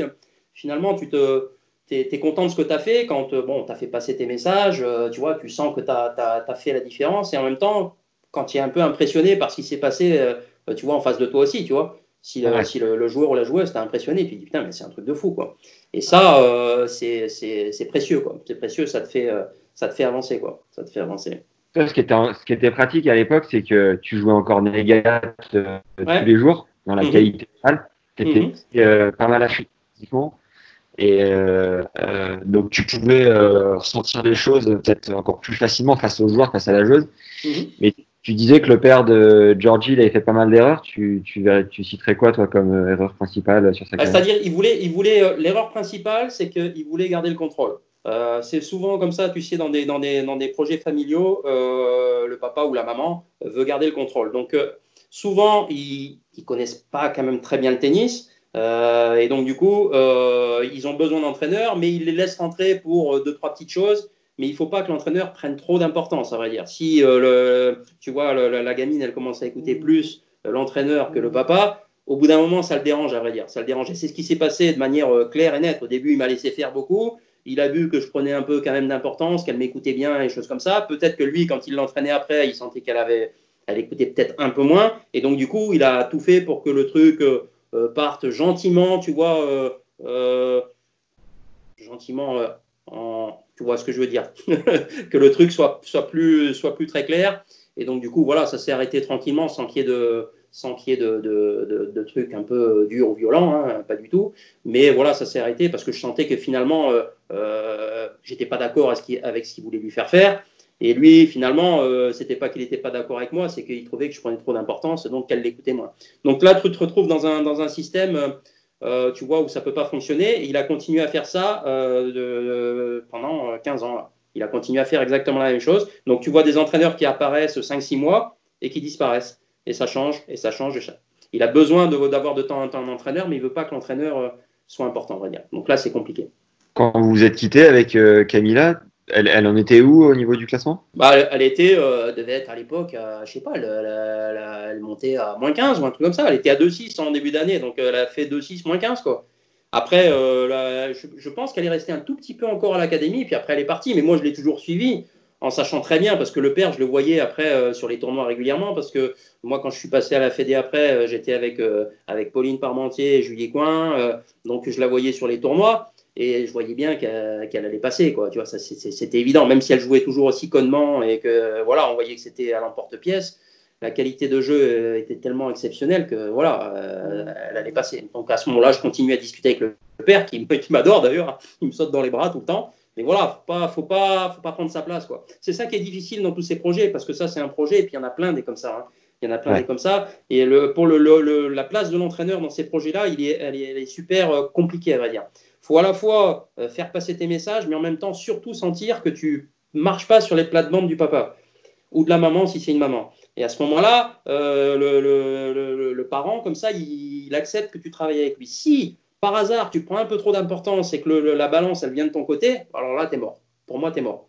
En deux, trois mois, euh, tu, tu peux être sûr qu'il faut trouver un autre joueur ou une autre joueuse. Donc c'est ça qui est compliqué. Émotionnellement, comment tu faisais pour euh, pas trop t'impliquer sur les, les, fins de relation comme ça avec les joueurs et les joueuses Comment tu les vis justement les, les ruptures? Bah, Les ruptures, c'est toujours pareil. C'est euh, très touché, euh, tu vois, sur le moment. Euh, tu vois, quand tu quand tu t'impliques fort, moi j'aime bien les gens, à vrai dire. Tu vois, donc du coup, quand j'entraîne quelqu'un, c'est pas juste le tennis qui m'intéresse, c'est la personne aussi. Donc du coup, voilà, j'essaie de discuter de plein de choses. J'essaie de, de, de, voir un tout petit peu, tu vois, au-delà du tennis. Et donc du coup, c'est vrai que je m'implique assez fort. Après, voilà quoi, à l'époque, j'étais, euh, très euh, parfois choqué, euh, parfois miné pendant un bon petit moment, tu vois, par, par, par, par quelques ruptures. Mais finalement, tu te rends compte que, voilà, en prenant un peu d'expérience, en prenant un peu d'âge, tu arrives à prendre un peu plus de distance par rapport à ça. Et ça fait partie de la vie d'entraîneur, à vrai dire. et ce que je te disais tout à l'heure, et là, je vais le répéter, le plus important pour moi, c'est que le joueur, finalement, ou la joueuse, euh, voilà, continue à te respecter, à avoir des bonnes relations avec toi, même si tu ne l'entraînes plus, et, si tu, et tu peux encore avoir des discussions euh, voilà, intéressantes, longues euh, avec ces personnes-là. Voilà, en, sentant de la bienveillance, quoi, tout simplement. Quoi. C'est ça le plus important. Hein. Parce que, comme je, te disais tout à l'heure, entraîneur, on est, on est quand même souvent de passage. Il peut y avoir des, des, des, des histoires longues, hein, 3, 4, 5 ans, ça arrive, mais assez régulièrement, c'est des histoires, tu vois, entre un an et trois ans, quoi. Tu vois, c'est souvent comme ça, quoi. C'est souvent comme ça. Euh, donc après, j'ai eu des joueurs avec qui je, ou des joueuses, notamment Pauline Parmentier, je l'ai eu trois fois euh, de manière, euh, tu vois, séparée, quoi. Je l'ai eu de, 16 à 17, de 19 à 21 et de, et de 24 à 25 ou 26, quoi, tu vois. Donc, donc tu vois, ça veut dire que même s'il y a des arrêts, bon voilà, ça peut repartir parce que voilà, la personne te respecte, quoi, tout simplement, quoi. Comment s'est terminé le chapitre avec Patrick et, Patrick, à vrai dire, euh, à, vrai dire euh, à l'époque, c'était le moment où, euh, tu vois, il, il, s'est vraiment impliqué au niveau du terrain. Il a commencé à venir sur le terrain, il a commencé à, se mettre en short, machin, tout ça. Il a donné le nom, le nom de l'académie, c'était son nom. Enfin, il y a plein de choses qui sont arrivées comme ça. Et voilà, quoi. Alors, à, à ce moment-là, je pense qu'il voulait vraiment imposer sa patte. Alors que pour moi, à l'époque, il n'était pas encore euh, vraiment crédible en tant qu'entraîneur puisqu'il n'avait jamais vraiment entraîné. Donc, euh, donc voilà, on s'est un peu frité là-dessus. Il me disait, il faut faire ci, il faut faire ça. Moi, je veux qu'on travaille comme ça dans mon académie. Euh, je veux ci, je veux ça. Et il me dit, c'est comme ça qu'il faut travailler ici, sinon il faut partir. Donc, je, je, me rappelle une discussion avec lui. J'ai dit, écoute, Patrick, moi, il n'y a pas de souci, c'est ton académie, c'est toi qui décides, il n'y a pas de problème. Maintenant, moi, je ne suis pas d'accord avec ça. Donc, je vais réfléchir ce soir et puis demain, je te donne une réponse. Et j'ai réfléchi le soir, le lendemain, je suis revenu, je lui ai dit, je m'en vais. Donc, euh, donc voilà. Alors, euh, franchement, euh, ça s'est plutôt passé correctement. Il n'y a pas eu de souci. Il a été très, très clean, machin, tout ça. J'ai aucun problème avec la personne. Donc voilà, même si quand on se croisait l'année d'après, c'était un tout petit peu un tout petit peu tendu, on discutait pas beaucoup. Et puis pareil, les années les années passant, voilà, maintenant on a des relations complètement cordiales, sympas. Moi, je trouve que c'est un mec finalement euh, incroyable, quoi. C'est un mec incroyable qui a, voilà, il faut arriver à se concentrer vraiment sur les qualités de, chaque personne. Lui, il a énormément de qualités. Euh, voilà, quoi. Faut s'attacher à ses qualités. C'est un super bosseur, c'est un enthousiaste, c'est un mec qui a pas peur, c'est un mec qui fait bouger les choses. C'est voilà, quoi. Alors, euh, on peut dire ce qu'on veut et que son père l'a aidé beaucoup au début, mais il a fait un parcours hallucinant. Et aujourd'hui, aujourd'hui, il est il est euh, dans une position un peu forte dans, le tennis dans son ensemble, quoi. Dans son ensemble, au-delà de son académie, euh, voilà, quoi. Il est là un peu partout et il est crédible, vraiment crédible sur beaucoup de choses, quoi. Donc moi, je dis bravo, quoi. Je dis bravo. Comment tu as rebondi derrière avec le team Lagardère? Alors le team Lagardère, à vrai dire, moi, euh, quand j'ai fini chez Patrick, je me suis dit, écoute, ça fait ça fait huit ans que je voyage 25 ou 30 semaines par an. Je vais essayer de me poser un peu je venais d'avoir mon. Comment? T'es papa déjà Oui, j'étais papa euh, pendant, pendant Patrick et là je venais d'avoir mon deuxième, euh, mon deuxième enfant quand, quand ça s'est arrêté. Et je me suis dit c'est peut-être le moment pour se poser un peu, on verra. Et donc du coup, euh, je, suis je suis repassé par, par Jean Boin et il, était, il, cherchait à l'époque un directeur sportif justement pour relancer le club et tout ça. Et donc je suis allé faire un ou deux entretiens et il s'est trouvé qu'à ce moment-là à Jean Boin s'implanter le team Lagardère. Et donc, du coup, j'ai fait un, entretien avec euh, Rémi Barbarin, qui était un des deux responsables de, la structure. Et puis voilà, il m'a proposé un poste là, euh, voilà, avec un projet hyper ambitieux aussi, avec les meilleurs joueurs français. Euh, et puis voilà, alors que je voulais me poser, mais je ne me suis pas posé du tout. C'est reparti à fond. Voilà, sur un projet, voilà, et c'est là où j'ai rencontré bah, Thierry Assion, voilà, avec qui j'ai travaillé pendant trois ans sur place voilà, en groupe avec Édouard Roger Vasselin. Et puis, euh, voilà, je me suis occupé aussi de Nicolas de Wilder, un peu de Julien Beneteau, déjà un peu de Nico Mahut euh, par bribes. Voilà. Et donc, euh, ça s'est fait un peu comme ça. C'était un peu chanceux, à vrai dire, comme, comme, comme passage. C'était quoi, le... quoi le projet du team Lagardère? Bah, Vraiment, c'était de, de c'était vraiment de finalement de d'amener les joueurs vraiment au plus haut niveau, euh, avec un projet plus ciblé, plus précis que le, que le, que le projet fédéral, à vrai dire un peu. Ils voulaient se placer un peu, voilà. Euh, ils ont mis en place euh, au niveau aussi du, du, physique, tu vois, des trucs très précis, très scientifiques. c'était hyper individualisé. vraiment, c'était super pro, quoi, à tous les niveaux. Et ils avaient essayé d'engager les meilleurs entraîneurs, les meilleurs entraîneurs physiques, une espèce vraiment de d'entité de, super haut niveau, quoi, tout simplement, et en essayant de, bah voilà, de, d'avoir un nouveau concept, à vrai dire, un nouveau concept. Et le, joueur euh, finançait quelle partie euh, par rapport à la joueur, Le joueur était pris en charge beaucoup et reversait, reversait une partie de son prize money, à vrai dire, jusqu'à un certain cap, à vrai dire. Tu vois, tu, tu, devais reverser une partie de ton prize money, mais sinon, c'était euh, c'était quasiment gratuit. quoi. C'était le, le, groupe Lagardère qui, qui finançait, qui finançait tout ça. Donc ça a coûté beaucoup, beaucoup d'argent, c'est évident. Euh, et puis euh, ça a bien commencé, euh, tu vois, la, la, première année, la deuxième année, et puis tout d'un coup, ça s'est un peu emballé, à vrai dire. Il y a eu trop de monde tout d'un coup, trop de nouveaux joueurs, trop de coachs, et finalement les coûts, ils ont explosé.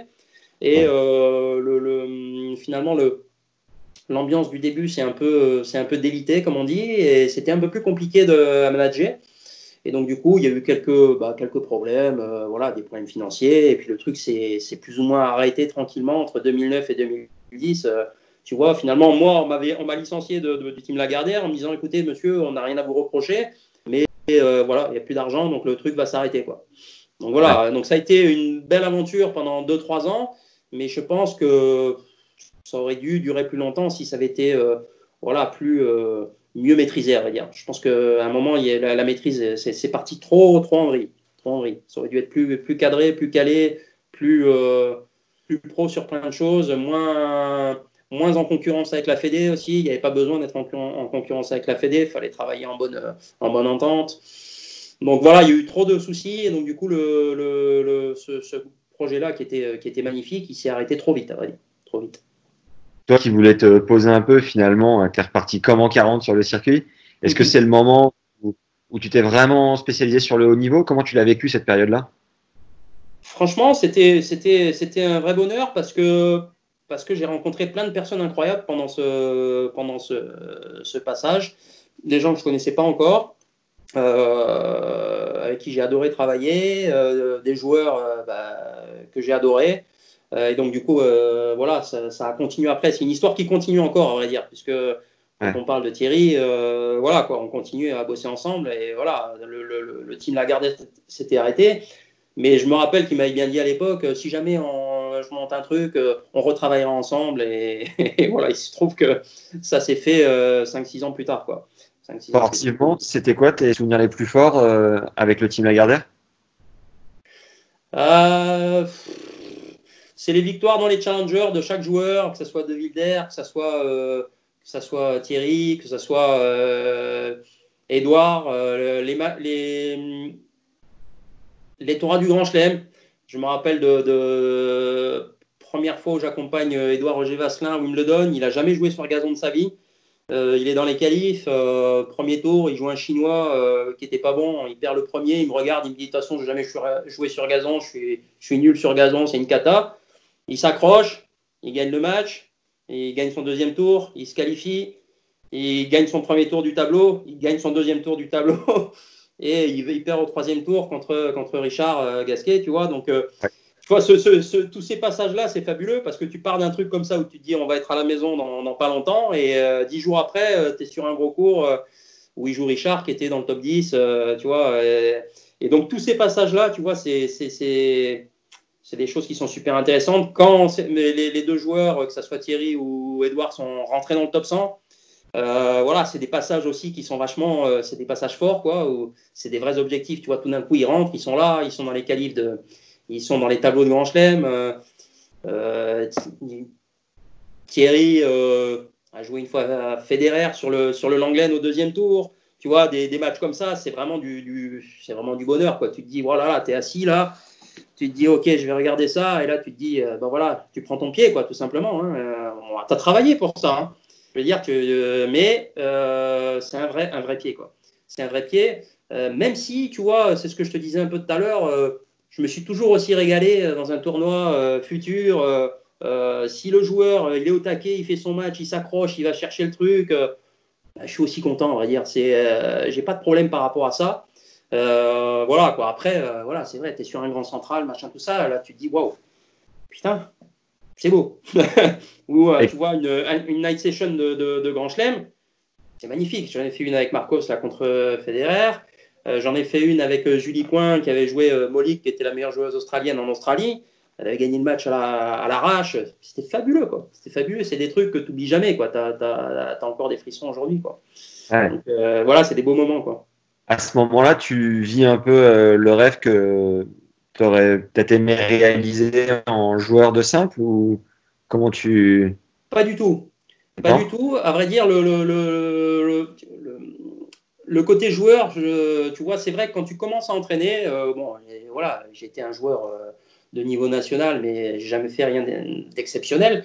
Donc du coup, tu vois, au début, tu te sers un peu de ton expérience de joueur pour entraîner, mais je suis vite passé à autre chose, à vrai dire, parce que euh, je me suis rendu compte que c'était pas très efficace de parler de ton expérience euh, à d'autres joueurs euh, de manière directe, c'est pas très bon. Donc j'ai oublié assez vite ce côté joueur et je suis passé vraiment sur le côté entraîneur très vite. J'ai switché assez vite.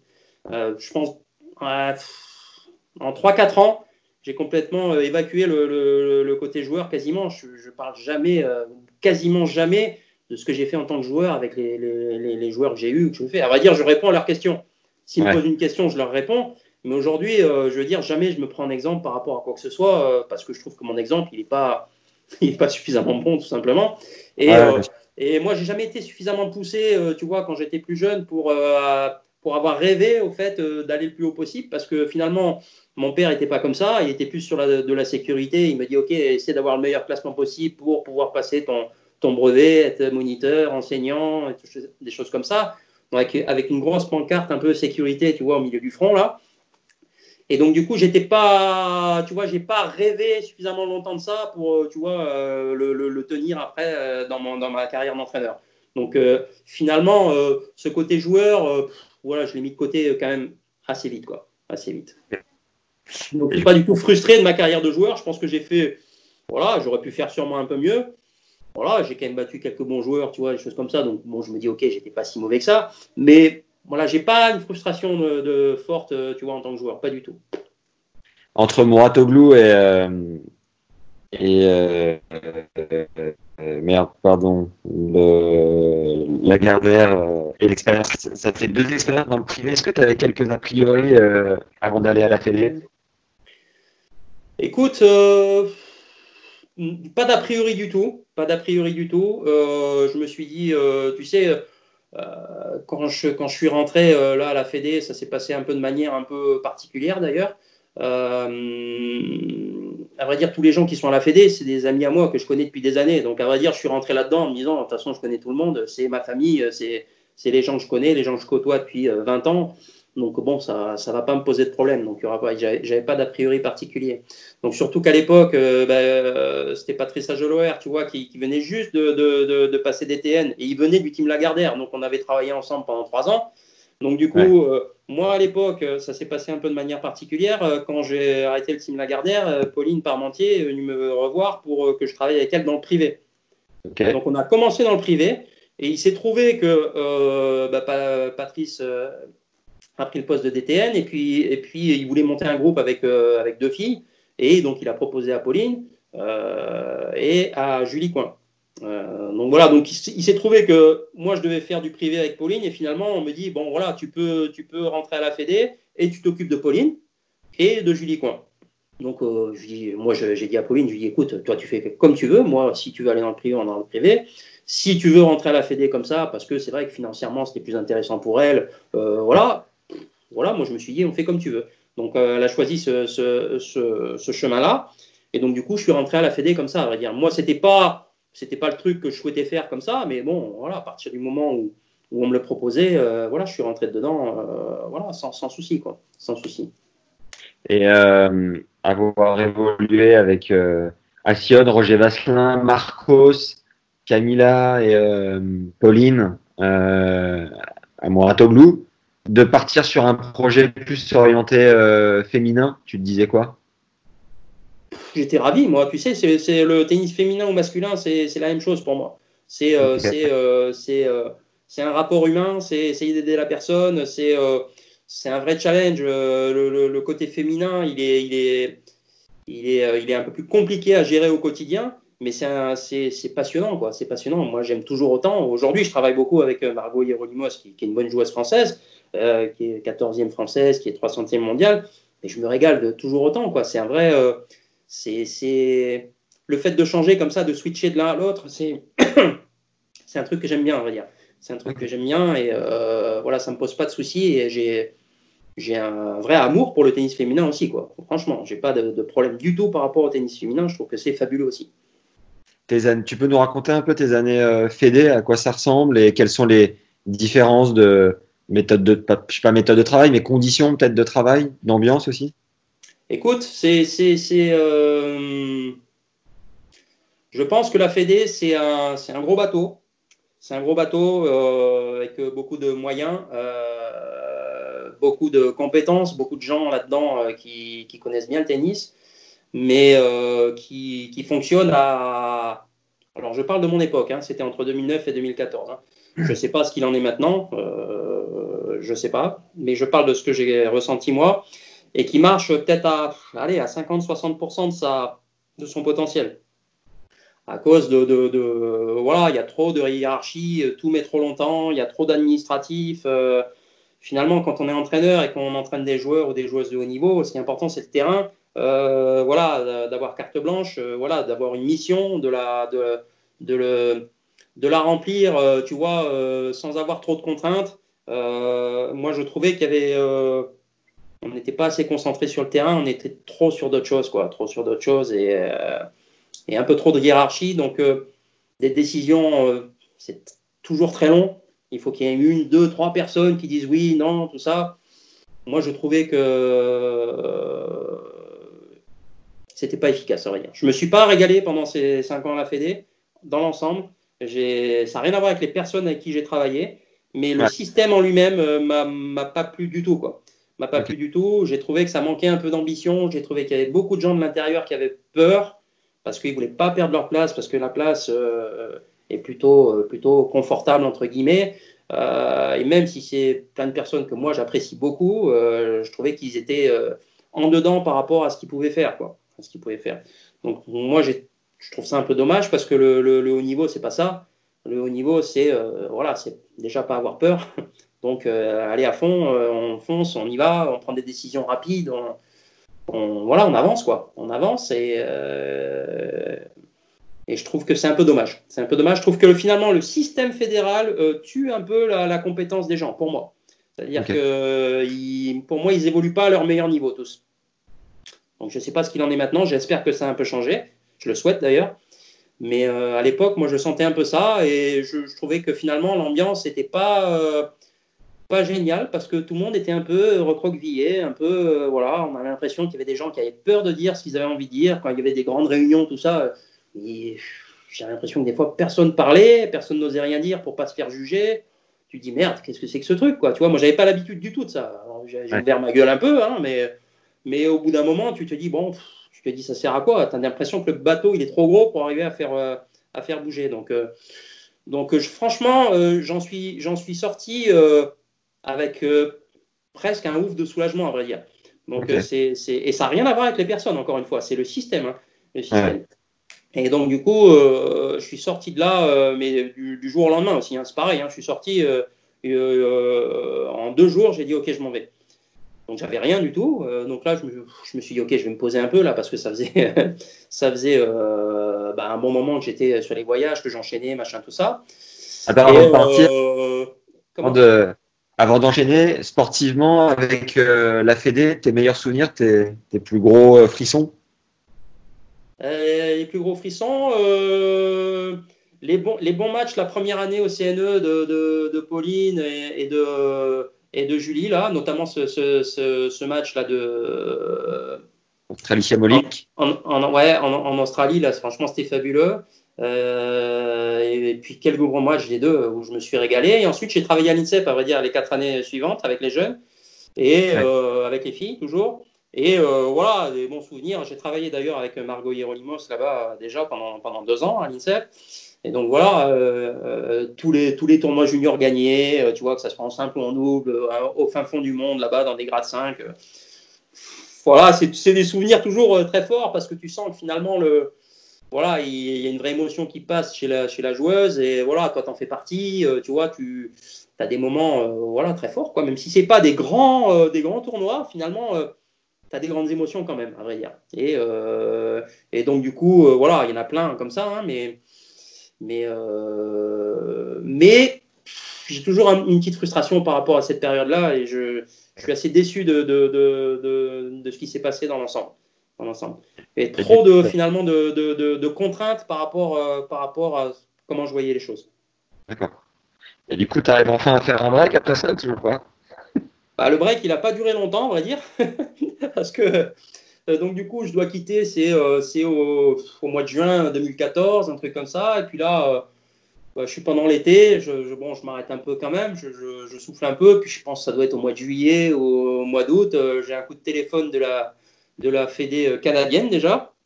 Il me dit euh, voilà, on a un joueur, un jeune joueur euh, canadien, Philippe Pelliveau, qui a été champion du monde, junior euh, l'année dernière. Euh, voilà, on cherche un coach pour lui. Euh, ça nous intéresse si tu peux le prendre un certain nombre de semaines. Donc du coup, moi, je me dis ok, pourquoi pas. Euh, c'est un gamin super intéressant, il est jeune, euh, c'est la Fédé canadienne, je connais bien les, les gens qui travaillent là-bas. On me laisse un peu carte blanche, à vrai dire. Et puis, euh, donc du coup, je me dis, ok, allez, euh, je commence. Et donc, je, je commence ce projet pendant un ou deux mois. Et là, Thierry Assion m'appelle. Ouais. Et euh, il me dit, voilà, t'es parti de la Fédé, mais t'aurais dû me prévenir à l'avance, j'aurais préparé quelque chose et tout, machin. Et, euh, et il me dit, écoute, on va monter quelque chose. Allez, on y va, on commence, machin, tout ça. Donc, euh, je suis plus ou moins rentré, euh, tu vois, on a fondé un peu le truc tous les deux comme ça au début. Il y avait que Philippe Pelliveau et deux, trois joueurs que j'entraînais en plus. Et puis voilà, c'est parti comme ça, à vrai dire, rapidement. il a engagé Marie Giquel en plus tout de suite, Jérôme Enel, euh, voilà. Puis on a commencé à monter voilà l'académie, voilà comme ça. On était aux pyramides dans les Yvelines. Et euh, voilà, c'est parti là-dedans. Donc finalement, j'ai soufflé pendant, pendant un mois ou un mois et demi, quoi. Puis après, c'était reparti, euh, bah, voilà, comme en 40, comme tu dis. Ça, t'es Donc plus voilà, un- depuis, ça n'arrête plus. Ça t'es n'arrête plus. plus un, un team player, tu préfères être euh, avec des potes en mode associé plutôt que vraiment être à ton compte indépendant sur le circuit? Ouais, moi, moi tout, tout me va. J'aime bien, j'aime bien travailler en groupe. C'est vrai que c'est plus sympa, tu vois, d'être à plusieurs, de pouvoir vraiment échanger, de, de, de, de pouvoir se faire aider, euh, de pouvoir avoir des grosses discussions, tu vois. euh, euh, aider les autres aussi de temps en temps. J'aime bien aider les autres si je peux, tu vois, des choses comme ça. J'ai- J'aime pas trop être dans mon coin non plus. Mais ceci dit, tu vois, quand tu, quand tu fais le, quand tu fais le circuit, que tu es en indépendant, si t'es pas trop con, si t'es pas trop renfermé, tu peux échanger beaucoup avec les autres entraîneurs aussi. Il y a quand même, tu vois, une espèce de communauté euh, qui fait que des entraîneurs, tu vois, sont, ont des affinités avec d'autres et, ça échange beaucoup quand même. Hein. Il y en a très peu qui restent, tu vois, dans leur coin et qui travaillent, tu vois, sans, sans, discuter avec les autres, quoi. Donc, je pense que moi, j'aurais continué dans le privé, j'aurais été vachement ouvert pour, voilà, me, me, faire des potes sur le circuit, vraiment, tu vois, discuter avec eux, échanger, ce que je fais d'ailleurs, même si, même si j'ai d'autres potes ici à Paris, quoi. Et même d'un point de vue financier, quand euh, tu aurais pu bosser avec Pauline euh, en mode privé, Pelio, tu aurais, pu le garder pour toi un peu euh, euh tout seul. Mhm. Là-dessus, tu pas voulu forcément te dire Ok, je peux gagner plus dans ce format-là, du coup, je vais, je vais dans cette direction-là Franchement, tu vois, le, le, le côté financier m'a jamais, m'a jamais été super prioritaire pour moi. je veux dire, mon but, bien sûr, c'est de gagner correctement ma vie pour pouvoir, voilà confortable, euh, voilà, que ma famille soit bien, des choses comme ça. Mais franchement, je suis plus sur le côté, ok, euh, je fais un truc où j'ai l'impression que je suis utile, euh, je m'éclate, j'ai l'impression que voilà, tous les matins, je vais au boulot, j'ai envie d'y aller, j'y vais pas reculant. Et voilà, c'est ce qui me, c'est ce qui me fait vibrer, c'est ce qui me fait avancer. voilà, si des fois je gagne un peu moins quand je prends une décision et que finalement je retombe en dessous, bon, c'est pas grave. Et puis finalement, tu te rends compte que en, étant euh, comme ça, en faisant, en essayant de faire le meilleur boulot possible, finalement, tu te crées finalement une bonne petite image et donc du coup, tu retombes souvent sur tes pattes quand même. Et euh, les gens savent euh, entre guillemets un peu ta valeur et donc du coup, voilà, tu, tu, tu gagnes correctement ta vie quand même. Voilà. Après, c'est vrai que tu te dis. des fois, tu pars en privé avec un joueur, une joueuse très forte, ça marche bien, puis signes des gros contrats, machin, tout ça, tu gagnes plus. Mais bon, moi, c'est pas un truc. Si ça vient, si ça vient un jour, ça vient un jour mais c'est pas ce que je cherche à vrai dire. J'ai jamais cherché tout ça, à vrai dire. Les choses me sont tombées dessus comme ça de manière un peu, tu vois, un peu euh, par hasard, à vrai dire, par hasard. Donc, euh, donc euh, du coup, continue mon chemin comme ça et je suis, je suis très bien comme ça. Maintenant, à la all là, tu es directeur technique. Ça veut dire quoi précisément ce, ce Directeur technique, c'est, tu vois, c'est beaucoup dire, disons, je coordonne un peu, tu vois, le, tout le pas le programme vraiment sur le terrain parce que tous les entraîneurs, on en discute beaucoup, mais tous les entraîneurs sont compétents, connaissent le tennis, ont joué sur le circuit. Donc du coup, je vais pas aller dire euh, fais ci, fais ça. Tu vois, de, temps en temps, euh, voilà, on discute ensemble, je donne mon, avis, je donne quelques conseils ou j'aide un peu. Mais je suis plutôt euh, responsable, tu vois, de, tout ce qui est aussi programmation des tournois, programmation du, de, déplacement des entraîneurs parce qu'on fait des roulements, parce que tu vois, on travaille souvent en binôme euh, avec euh, chaque joueur. C'est rare qu'il y ait un entraîneur qui soit avec un joueur. I'm Sandra, and I'm just the professional your small business was looking for. But you didn't hire me because you didn't use LinkedIn jobs. LinkedIn has professionals you can't find anywhere else, including those who aren't actively looking for a new job but might be open to the perfect role, like me. In a given month, over 70% of LinkedIn users don't visit other leading job sites. So if you're not looking on LinkedIn, you'll miss out on great candidates like Sandra. Start hiring professionals like a professional. Post your free job on linkedin.com/people today. On est plus des fois de deux entraîneurs sur euh, sur un joueur et puis mm, et puis deux entraîneurs un, un autre entraîneur sur enfin, qu'est-ce que je veux dire Je me trompe. on travaille beaucoup en binôme. À vrai dire, moi, par exemple, tu vois, je travaille, je travaille avec euh, Nicolas Mahut, donc, euh, mais je travaille avec euh, Nicolas Renavant sur Nico Mahut. Donc, on est deux. Et je travaille avec Greg Barrère. Avec Greg Barrère, c'est Marco Giquel qui travaille avec moi. Tu vois, on est, on est vraiment dans des trucs un peu comme ça, de binôme, ça tourne. Donc, pour l'instant, ça fonctionne très bien dans l'académie. Je trouve que c'est un bon système. Il faut bien s'entendre, bien sûr, avec tous les entraîneurs, mais comme on est tous potes, euh, qu'on ne cherche pas à tirer la couverture à nous. Euh, voilà, on bosse bien en bonne entente. Euh, il y a zéro problème, on va dire. C'est assez fluide. C'est assez fluide. Donc, donc voilà, on est un peu là-dedans. Et après, voilà, je fais un peu le relationnel avec certains parents. voilà, je m'occupe un peu de, de, tout l'administratif, les cours sur les, sur les endroits où on est. Enfin, les choses comme ça, quoi. Mais directeur technique, c'est un grand mot, on va dire. C'est un grand mot. Ok l'intérêt pour le joueur d'avoir euh, deux coachs, forcément, c'est deux discours, deux visions, deux, deux approches. Et euh, tu sens que c'est plus impactant dans la carrière de, des poulains. Écoute, tu sais, le, le, le, truc, ce qui est important, c'est pas euh, moi ce que je pense, c'est le ressenti du joueur, à vrai dire. À partir du moment où tu vois que le joueur, tu vois, il accroche par rapport à ça, il trouve que ça marche bien et qu'il continue et que finalement de ne pas avoir la même tête tout le temps en face de lui, ça, ça lui fait du bien et que même si on a, tu vois, un discours qui est commun quand même, on va pas dire le, on va pas dire le, on va pas dire des choses différentes, on le dit peut-être avec d'autres mots, des choses comme ça. Donc du coup, ça crée une espèce de fraîcheur, tu vois, permanente qui fait que le, que la relation, elle est, elle est, elle est clean, elle est plus, elle est plus saine finalement. Donc du coup, euh, bah, du coup, on fait comme ça. Après, si tout d'un coup, sincèrement, nous aujourd'hui, on est une académie, ce qui, ce qui est important, c'est le bien-être du joueur. Si un joueur euh, nous dit, moi, je veux travailler qu'avec toi ou avec lui ou un truc comme ça, bah, on essaiera de faire, quoi, tu vois. Mais, euh, mais euh, voilà, pour l'instant, on a mis le système comme ça. On a prévenu les joueurs que notre système euh, prioritaire, c'était celui-là. Mais après, voilà, si jamais à un moment il y a des besoins différents, on sera capable de, de, de s'adapter. Parce que ce qui est important vraiment, c'est que les, joueurs soient contents. Là, on est une académie privée, les joueurs payent pour, pour, pour s'entraîner avec nous. Donc le, plus important, c'est qu'ils progressent et qu'ils soient contents. Quoi. Ça coûte combien pour aller à la all-in? Bah, ça, ça, ça, dépend, ça dépend des joueurs, mais euh, je veux dire, c'est un budget à l'année, euh, on va dire, en fonction des. Il y a plusieurs formules, mais c'est des formules qui vont de, de, de 20 000 à 30-35 000 euros. Quoi. Donc c'est dans, dans ces fourchettes-là concrètement, où est-ce que tu vois les différences majeures euh, dans l'attitude des joueurs entre euh, un joueur qui va avoir une structure fédérale et une structure privée chez vous? Je pense que, comment dire, c'est... Euh,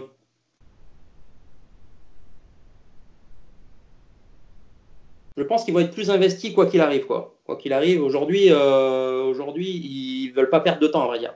Euh, quand tu es un peu porté par un système depuis quelques années, des fois tu peux avoir des périodes, euh, tu vois, où tu peux te relâcher un petit peu, euh, tout va bien, tu es quand même porté par le système. Aujourd'hui, un, tu payes. Deux, si, si malgré le fait que tu payes, tu vois, tu donnes, donnes pas à fond, finalement tu te rends compte que bah, tu n'avances pas et que, et que très vite tu peux être en difficulté parce que tu peux plus payer aussi. Donc, du coup, tu es dans une espèce de, tu vois, d'engrenage qui fait que, OK, euh, euh, j'investis. Si j'investis, si je veux continuer à investir et pouvoir investir, il faut que je gagne des matchs, il faut que je sois au quotidien, que je sois dedans tout le temps. J'ai pas de temps à perdre, à Donc, euh, c'est le, moi, je pense que c'est le gros avantage, c'est que au quotidien, il y a un vrai truc. Le mec, il paye son truc tous les mois. Il se dit putain, mais qu'est-ce que j'ai fait ce mois-ci? Est-ce que j'ai profité de, du mois? Est-ce que j'ai progressé? Est-ce que je me suis donné à fond tous les jours? Parfois, quand ça fait 4, 5, 6 ans que tu es dans un système fédéral où euh, tu payes moins d'argent. Alors, il y en a qui sont hyper motivés tout le temps parce qu'ils ont un projet tennis tellement fort que, bah voilà, ça leur, euh, qui paye ou qui paye pas, ça change rien. Mais il y en a certains qui peuvent être un peu plus fluctuants. Et à ce moment-là, je pense que tu vois, là, bon, on peut voir que certains, de temps en temps, ils sont pas, ils sont pas à fond et ils se disent, OK, ça va continuer comme ça. Et, je trouve qu'ils peuvent perdre un peu de temps dans ces cas-là. Tu étais avec euh, Nico Mahu pour son match contre Isner, non?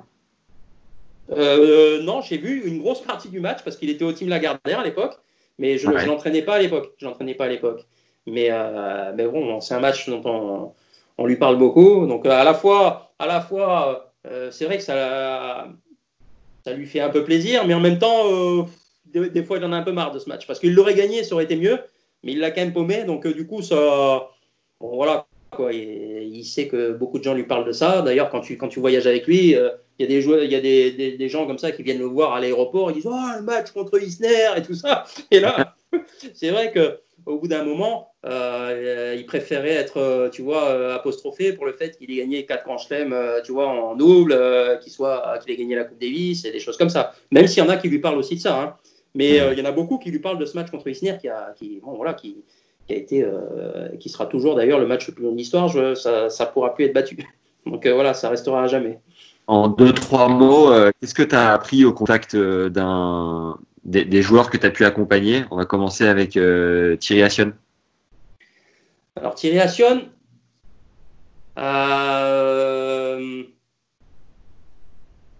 c'est un mec qui a peur de rien. il fait les choses, c'est un faiseur, il réfléchit, il fait tout de suite. Il est réactif, il a, il pense toujours qu'il va réussir c'est un bulldozer un peu à vrai dire. Un bulldozer. Et donc du coup, euh, euh, c'est fabuleux parce que moi, j'ai pas été éduqué comme ça. Euh, je te disais, mon père, il avait la pancarte sécurité, c'est-à-dire, ok, on réfléchit bien avant de faire quelque chose pour être sûr que tu vas pas être en difficulté.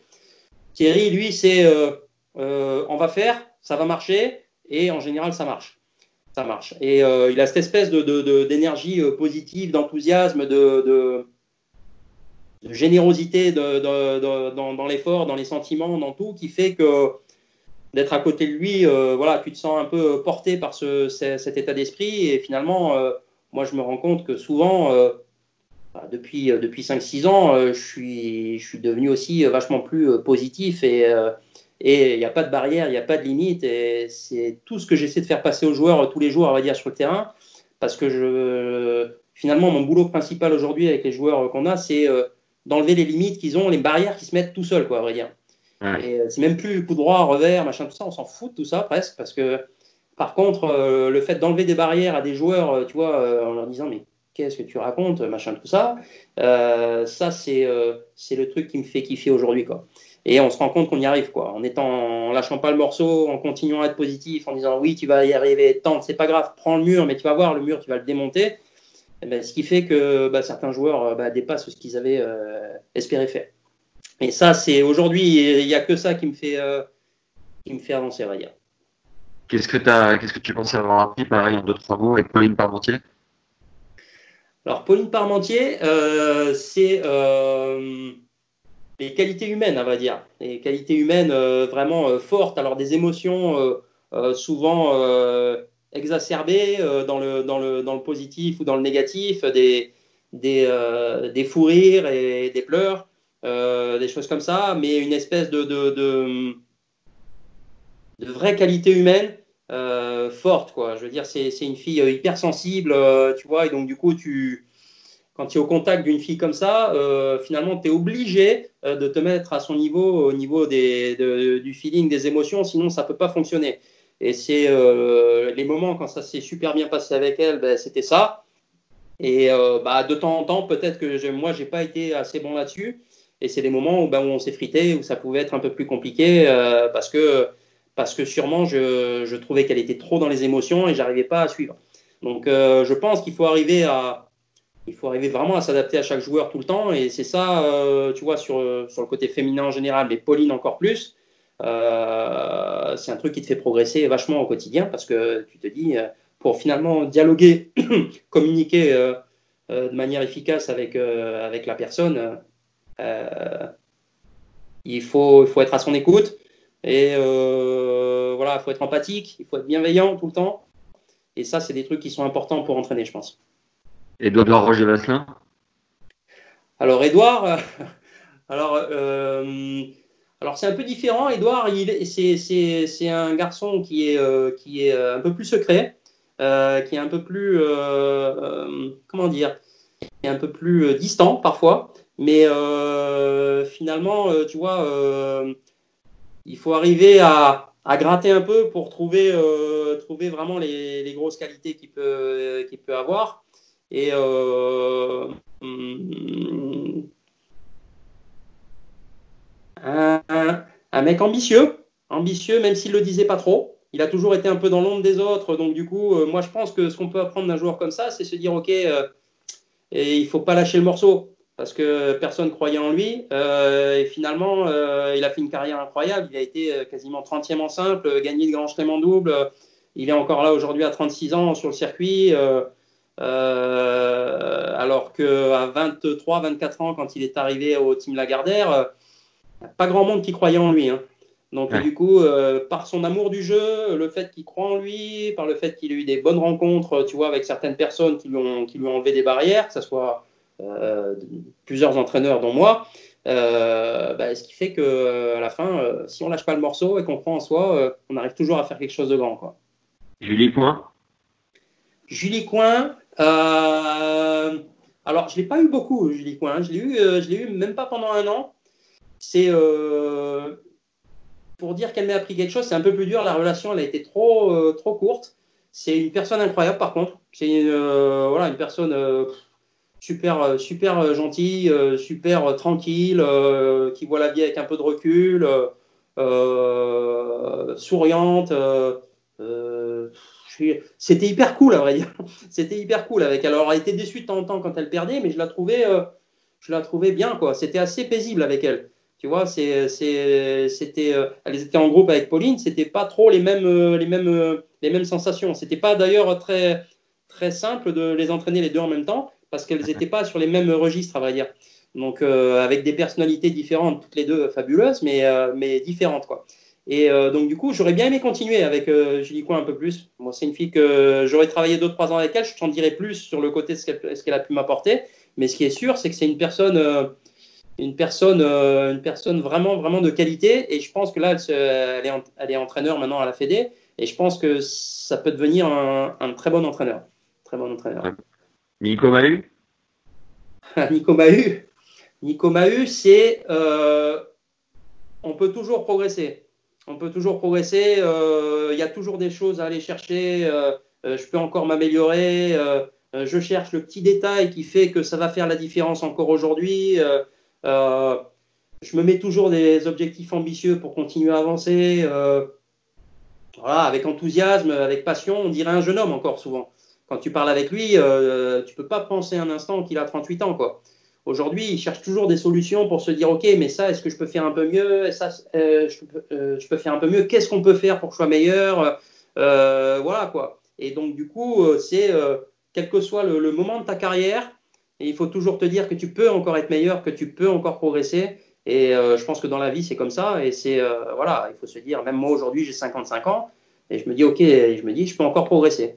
Euh, et, c'est en se le disant que tu le fais finalement, parce que si tu penses que tu peux plus, bah, tu cherches plus, à vrai dire. Lui, il cherche toujours, et le fait de chercher fait que tu trouves souvent des, solutions. Et Greg Barrère? Alors, Greg Barrère, c'est.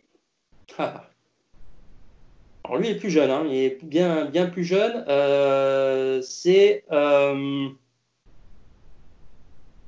on peut arriver à faire sauter des verrous forts euh, finalement, en s'ouvrant un peu, en y croyant un peu plus, en, en essayant d'aller chercher son rêve finalement, parce que je, je, pense que Greg, c'est un, c'est un gamin, parce que c'est encore un gamin pour moi, mais quand il est arrivé à l'académie, là, en 2000, c'était il y a trois ans maintenant, il était presque au bord d'arrêter de jouer au tennis qui, qui, est incroyable par rapport à, la qualité de, tennis qu'il peut avoir. Donc il était un peu désabusé, il pensait qu'il n'allait pas y arriver. Euh, et c'était un peu sa dernière chance. Il est venu chez nous en se disant Ok, j'essaye encore un peu. Si ça marche pas là, euh, euh, je, vais, je vais arrêter et il ferait peut-être des tournois français ou des trucs comme ça. Et donc il est reparti de très bas. Hein. il était 600e ou 700e mondial. Hein. il avait été 180e. Et, euh, et, franchement, au début, je me rappelle très bien du moment où la première fois, moi, je l'ai pris sur le terrain euh, quand il est arrivé, et je me suis dit, waouh, qu'est-ce que c'est que ça, quoi. Il, était euh, tout mou, il regardait en bas, il avait la tête basse, il avait les épaules rentrées. je me dis, merde, c'est pas possible, quoi. Je peux pas le voir comme ça. Et finalement, il a travaillé beaucoup. il, était, il, a été, il a travaillé pendant longtemps avec Mathieu Rodriguez à l'académie. il a bien remonté, il a bien bossé, on l'a soutenu, on, lui a enlevé des barrières.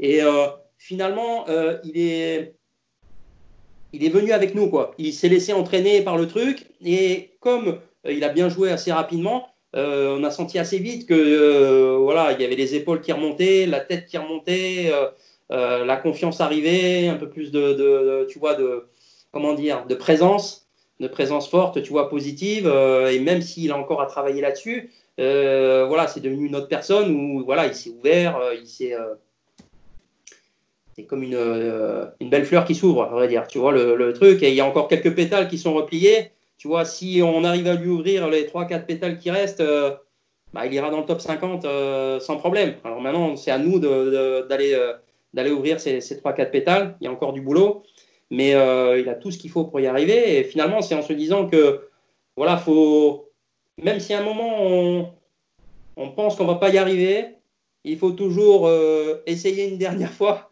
et en se donnant tous les moyens et finalement on se rend compte que ça peut marcher quoi. Ça peut marcher. Faut jamais, faut jamais, euh, faut jamais, faut jamais penser qu'on va pas y aller. C'est con quoi. C'est con. Il y a un joueur qui est passé euh, dans l'académie que je suivais un petit peu, c'est Geoffrey Blancano, qui a pas forcément explosé au moment où il est venu avec vous. Comment tu l'expliques que pour certains, l'approche de la all-in peut fitter à merveille, comme avec Greg Barrère, par exemple, qui vient très très loin, et avec d'autres, ou peut-être, je sais pas, ça, ça bloque un peu plus, quoi. Hmm, que dire? Je, je pense que. Comment dire Il n'a pas été assez avec nous, pour moi. C'est-à-dire qu'il est rentré à l'académie, il a fait les choses, il nous a fait confiance, mais pas complètement. Pas suffisamment, et euh, tu vois, euh, et son entourage non plus.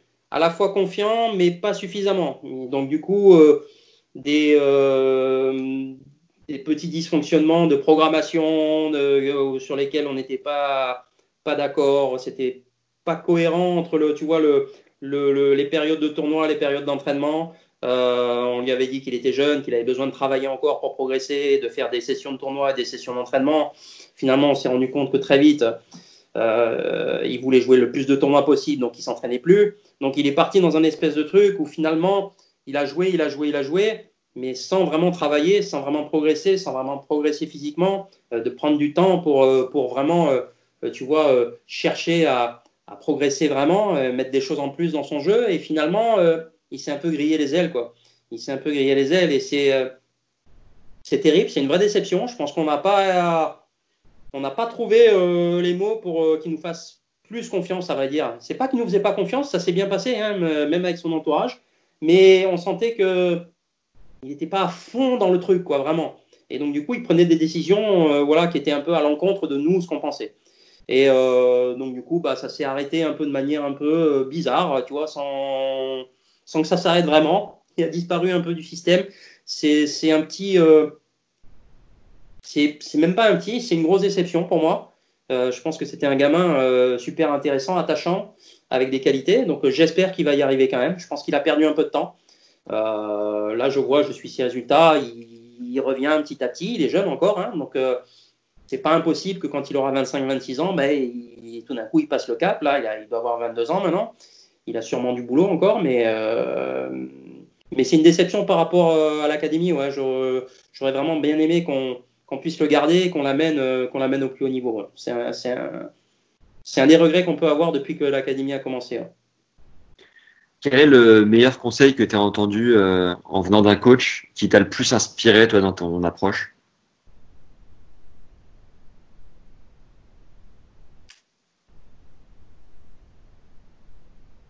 Je réfléchis, hein, parce que c'est pas facile comme question. Mais de toute façon, ça sera toujours, euh, tu vois, de, je ne vais peut-être pas te dire un truc très précis, mais c'est toujours le truc euh, qui, revient un, peu au même, c'est tu peux le faire, tu vas le faire, euh, voilà, c'est, tout est possible, quoi. C'est ce truc-là, pour moi, qui est super important. Je pense qu'en France, on n'est pas assez là-dessus, dans, dans l'esprit. On est, on, est, on est plus sur la sécurité, euh, comme on apprend à, à, jouer au tennis aux enfants. Euh, voilà, quoi. C'est, c'est souvent, faites pas de faute, et ci et ça. Moi, je pense qu'il faut aller au-delà de tout ça. oui, tu peux faire, oui, tu peux y arriver, ouais, tu, peux frapper à 200 à l'heure sur la ligne. Bien sûr tu peux. À partir du moment où tu commences à dire ça, je pense que c'est mieux que de dire euh, bah, ne rate pas quoi. Donc c'est un peu euh, oui tu peux le faire, tout est possible quoi. Tu, tu te mets pas de barrière quoi. Nos limites quoi. Nos limites. Qu'est-ce que tu dirais euh, avec l'expérience que tu as aujourd'hui à un jeune de 12 ans qui rêve de devenir professionnel de tennis et vraiment très très bon quoi. Nos limites. Nos limites, fais, fais, fais le truc à fond, je veux dire, en, en, enthousiaste, positif, euh, mets ton cœur, mets tes tripes, euh, voilà, pas de barrière, euh, nos limites, tu peux le faire, quoi. Tu peux le faire. C'est, le truc le plus important. Si tu arrives à, dire des choses comme ça à un gamin de, 10-12 ans qui a des super qualités ou une gamine, c'est la même chose. mais là, il va te, va te faire un massacre, quoi. Il va te faire un massacre. Pas de limite, pas de limite, pas de jugement, pas de. Je veux dire, le jugement, il peut être pour moi aujourd'hui je, me suis trompé quand j'étais entraîneur. Souvent, euh, tu juges de temps en temps par le, par le, résultat pur ou des choses comme ça et tu n'es pas content euh, et tu, tu, tu, dis des conneries quand tu es entraîneur. Aujourd'hui, il faut juste juger l'investissement qu'il y a eu. L'investissement, c'est le plus important. Je veux dire, le truc, euh, le match, il est, il, est, il est, perdu, mais il y a eu un investissement monstrueux. tu vois, tu sens que les objectifs, ils sont remplis. Le, joueur, finalement, il a fait exactement ce qu'il t'avait dit avant le match. Tu vois, il te dit je vais faire ci, je vais faire ça, il fait, il met l'investissement maximum, il a paumé. Mais bravo, putain, bravo, pas c'est nul. Et euh, à partir de là, si tu fais ça quand un gamin a 10-12 ans, mais il est là-dedans. Et je pense qu'il est, il a plus peur d'être jugé, tu vois, à la fois par les entraîneurs, par les gens qui sont autour, parce que mine de rien, là où il faut faire attention, c'est que il faut pas que le joueur ait, peur du jugement des autres. Euh, aujourd'hui, euh, c'est un truc, tu vois, super important parce qu'il y a du monde qui regarde au bout d'un moment. Tu deviens bon, il y a du monde qui arrive. Si tu commences à te dire, putain, il y a 5000 personnes, si je rate un coup droit, ils vont trouver que je suis nul. autant te dire que, parce qu'il y a des joueurs forts qui m'ont dit ça, hein, donc ça veut dire que c'est là encore, même des joueurs relativement forts, ils peuvent se dire putain, mais les, spectateurs, ils ont dû me trouver nul. Je dis, je dis, mais non, ils ont payé, ils sont là, ils savent que tu es bon. Mais en même temps, il y en a qui peuvent penser ça encore. Donc je pense que si tu t'éduques le gamin à 10-12 ans, tu lui dis écoute, c'est l'investissement qui compte, tu respectes tes objectifs, tu es au taquet, tu as une super attitude, tu t'accroches, tu vois, jusqu'au bout. Et puis euh, que le gamin, il se dit ok, bah, j'ai perdu, mais on m'en félicite quand même, il va gagner plus souvent après, hein, ça c'est sûr. Ça c'est sûr. Donc, et surtout, au-delà de gagner plus souvent, il exploitera 100% bah, de, ses qualités. Et finalement, euh, on en revient un peu à la même chose. Ce qui est important quand tu es entraîneur, c'est que tu as l'impression que le joueur ou la joueuse, il a, il a ou elle a exploité 100% de ce qu'elle avait. Quoi. Donc, euh, à partir de là, tu as fait ton boulot. Quoi. Est-ce que tu as des anecdotes sympas à raconter euh, vécues avec le top 3, à savoir Roger, Rafa et Joko?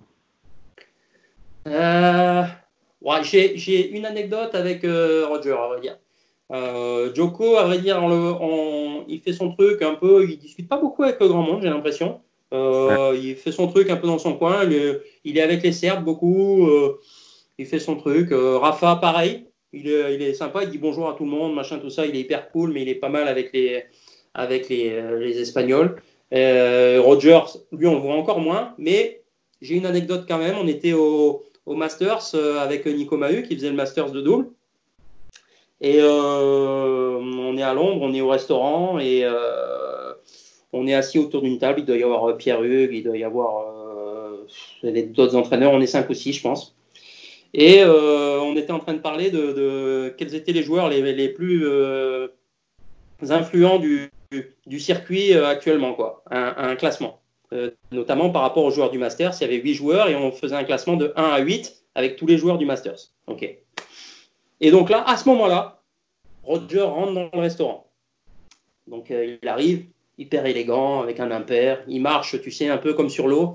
Il flotte un peu quand il marche. Tu as l'impression qu'il touche pas le sol, à vrai dire, c'est monstrueux. Le mec a le pied léger, comme on dit. Et donc, ouais, il marche comme ça. Et là, Nico, euh, Nico Mahu l'interpelle. Il lui dit Roger, viens là, on a une question à te poser. Donc il vient comme ça, en flottant sur l'eau, tranquille. Et là, euh, Nico lui dit voilà, euh, si tu nous fais un classement des, au niveau euh, influence des, 8 joueurs qui sont là sur le Masters de, simple, tu mettrais le truc comment? Et là, incroyable. Donc il, fait comme ça, il fait semblant de réfléchir. Il fait hmm, bon, moi. et après il décline le truc. Mais le, le, le truc je fais semblant de réfléchir pendant trois secondes comme ça, et puis il lève la tête, il fait bon, moi. et là, franchement, tout le monde a éclaté de rire. C'était énorme, énorme, fabuleux. D'ailleurs, je pense que lui aussi, il avait envie de rigoler parce que je pense qu'il a un sacré sens de l'humour. Mais, euh, mais ce moment-là était assez, euh, assez magique, à vrai dire, assez magique. C'était assez drôle. Et alors, votre top 8, ça disait quoi? Comment? Votre top 8, il disait quoi là? le, le, top 8, à vrai dire, c'était euh, c'était il avait mis, bon, lui en premier, euh, ça, il y avait lui. Euh, alors, il y avait toujours un, petit, euh, un petit dialogue entre savoir si deuxième et troisième c'était Joko ou Rafa. Ça dépend des affinités de chacun. et après, je pense qu'au Masters, il y avait, il y avait Nishikori. D'ailleurs, je pense que Roger, il l'avait mis vachement haut, Nishikori. Il avait dû le mettre juste derrière les trois. il avait dû le mettre quatrième. Ah, et puis après. Comment? C'est le marché japonais, ça s'appelle, non? Ouais, ouais, ouais, c'est sûr, c'est sûr. Il l'avait mis là. Et après, je pense qu'il y avait, euh, il y avait et qu'il avait mis assez bas par contre. Euh, et après, les autres, c'était qui? Il devait y avoir, euh, je pense qu'il y avait Anderson et il y avait, bon, enfin, je sais plus, mais en, tout cas, en tout cas, voilà, c'est drôle. De toute façon, les trois premiers, il n'y a pas, a pas question. Mais c'est vrai que que sur les autres, chacun a donné un peu en fonction de ses affinités, tu vois, aussi en fonction de, de, de ce qu'il préférait dans le joueur. Mais mais, mais bon, c'était assez drôle, quoi. C'était assez drôle. Euh, en termes de, tu parles souvent de nos limites, de repousser ces barrières. Vous, vous travaillez avec des préparateurs mentaux euh, dédiés à l'académie? À vrai dire, euh, euh, au niveau de l'académie, on n'a pas un préparateur mental qu'on propose. Par contre, chacun travaille avec son préparateur mental qu'il a choisi. Donc, ils travaillent tous plus ou moins avec des personnes, tu vois, différentes que nous on rencontre aussi. Tu vois, euh, voilà, on fait des fois des petits rendez-vous à trois, euh, tu vois, ou quatre, les deux entraîneurs, le préparateur euh, mental et le joueur ou la joueuse. Et donc, du coup, comme ça, on peut échanger vraiment, tu vois, et puis travailler voilà, en bonne entente. Hein. Le but, quand tu as toute une équipe autour du joueur, c'est vraiment de voilà, travailler ensemble, d'être en équipe, voilà, de dire les choses, tu vois, avec sincérité, honnêteté. Et puis, voilà, c'est comme ça que ça marche le mieux. Mais c'est vrai qu'aujourd'hui, il y, a tout, euh, il y a tout un ensemble de personnes autour des, joueurs, que ce soit le, les entraîneurs tennis, euh, le préparateur physique, euh, le kiné, le préparateur mental. Donc tout ça, mine de rien, il faut être en bonne entente avec tout le monde pour que ça soit fluide et que ça se passe bien. Parce que chaque, chacun est important. Hein. Le kiné est super important, par exemple, sur le circuit international aujourd'hui. Pourquoi? Parce que c'est un moment un peu privilégié où ils sont pendant une heure ou une heure et demie euh, tout seuls avec le joueur, machin, tout ça, et là, ça discute. Et là, souvent, le joueur, il, tu vois, il, est plus tranquille et il peut lâcher des trucs. Il peut lâcher des trucs. Donc, euh, qui lâche pas euh, peut-être avec l'entraîneur tennis de temps en temps, tu vois, parce que c'est pas la même chose. Donc, du coup, tu vois, le fait d'avoir une espèce de, de, de, vrai euh, travail d'équipe, tu vois, qui se fasse de manière, tu vois, efficace, cohérente, ça fait que tu peux aussi chacun peut aider le joueur de, la manière la plus efficace possible. C'est important. évidemment, évidemment, le kiné derrière vous remonte les infos, tout le monde communique. Euh, ouais, sauf si c'est des trucs qui sont trop, tu vois, euh, euh, qui sont trop personnels. Hein. Si le joueur il a dit, voilà, tu n'en parles pas, il n'en parle pas. Mais tu vois, rien que des fois pour avoir la température, tu vois, tu, tu, vas discuter avec le kiné, tu lui dis alors il était comment, il est comment ce matin, et machin. Et là il te dit ouais ouais, il est un peu tendu parce que ça, ça l'a énervé. Et donc toi du coup tu le sais déjà. Tu vois, donc tu arrives, euh, tu vois, tu, tu, tu, peux engager le truc, tu peux discuter, euh, euh, tu sais dans quel état d'esprit il va être, mais plus tu as d'infos, en général, moins tu te trompes. Donc les infos, et c'est pareil, moi, quand j'étais sur le terrain et que, et que le joueur a lâché quelque chose ou un truc comme ça, bah, il faut tout de suite en parler quasiment à tout le monde. Quoi. Au préparateur physique qui va peut-être le prendre juste après, au kiné qui va l'avoir après. Comme ça, tu vois, les choses peuvent se faire, tu vois, les trucs, ils peuvent se débloquer plus facilement, tu vois, si tout le monde est là dans le même bateau. Quoi. Qu'est-ce que tu rêves d'accomplir encore?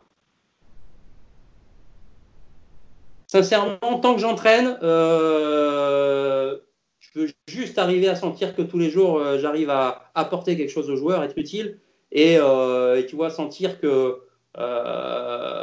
j'arrive à faire progresser la personne, justement, lui enlever les barrières qu'il peut avoir, et finalement, voilà, quoi participer de temps en temps à un match, tu vois, où tu as des émotions fortes dans un gros tournoi. Aujourd'hui, c'est des trucs qui font, qui font encore vibrer. Euh, voilà, quoi, c'est le truc euh, pour lequel je continue aujourd'hui. Mais le plus important, franchement, c'est le quotidien et sentir que, tu vois, tu te lèves le matin, euh, tu finis ta journée, tu te regardes dans la glace et tu dis, OK, est-ce que j'ai été utile aujourd'hui ou, ou, non, quoi. Donc, et ça, c'est ça qui te fait avancer et c'est ça qui fait que le lendemain, bah, tu vas avec le même enthousiasme et la même force et la même envie, quoi.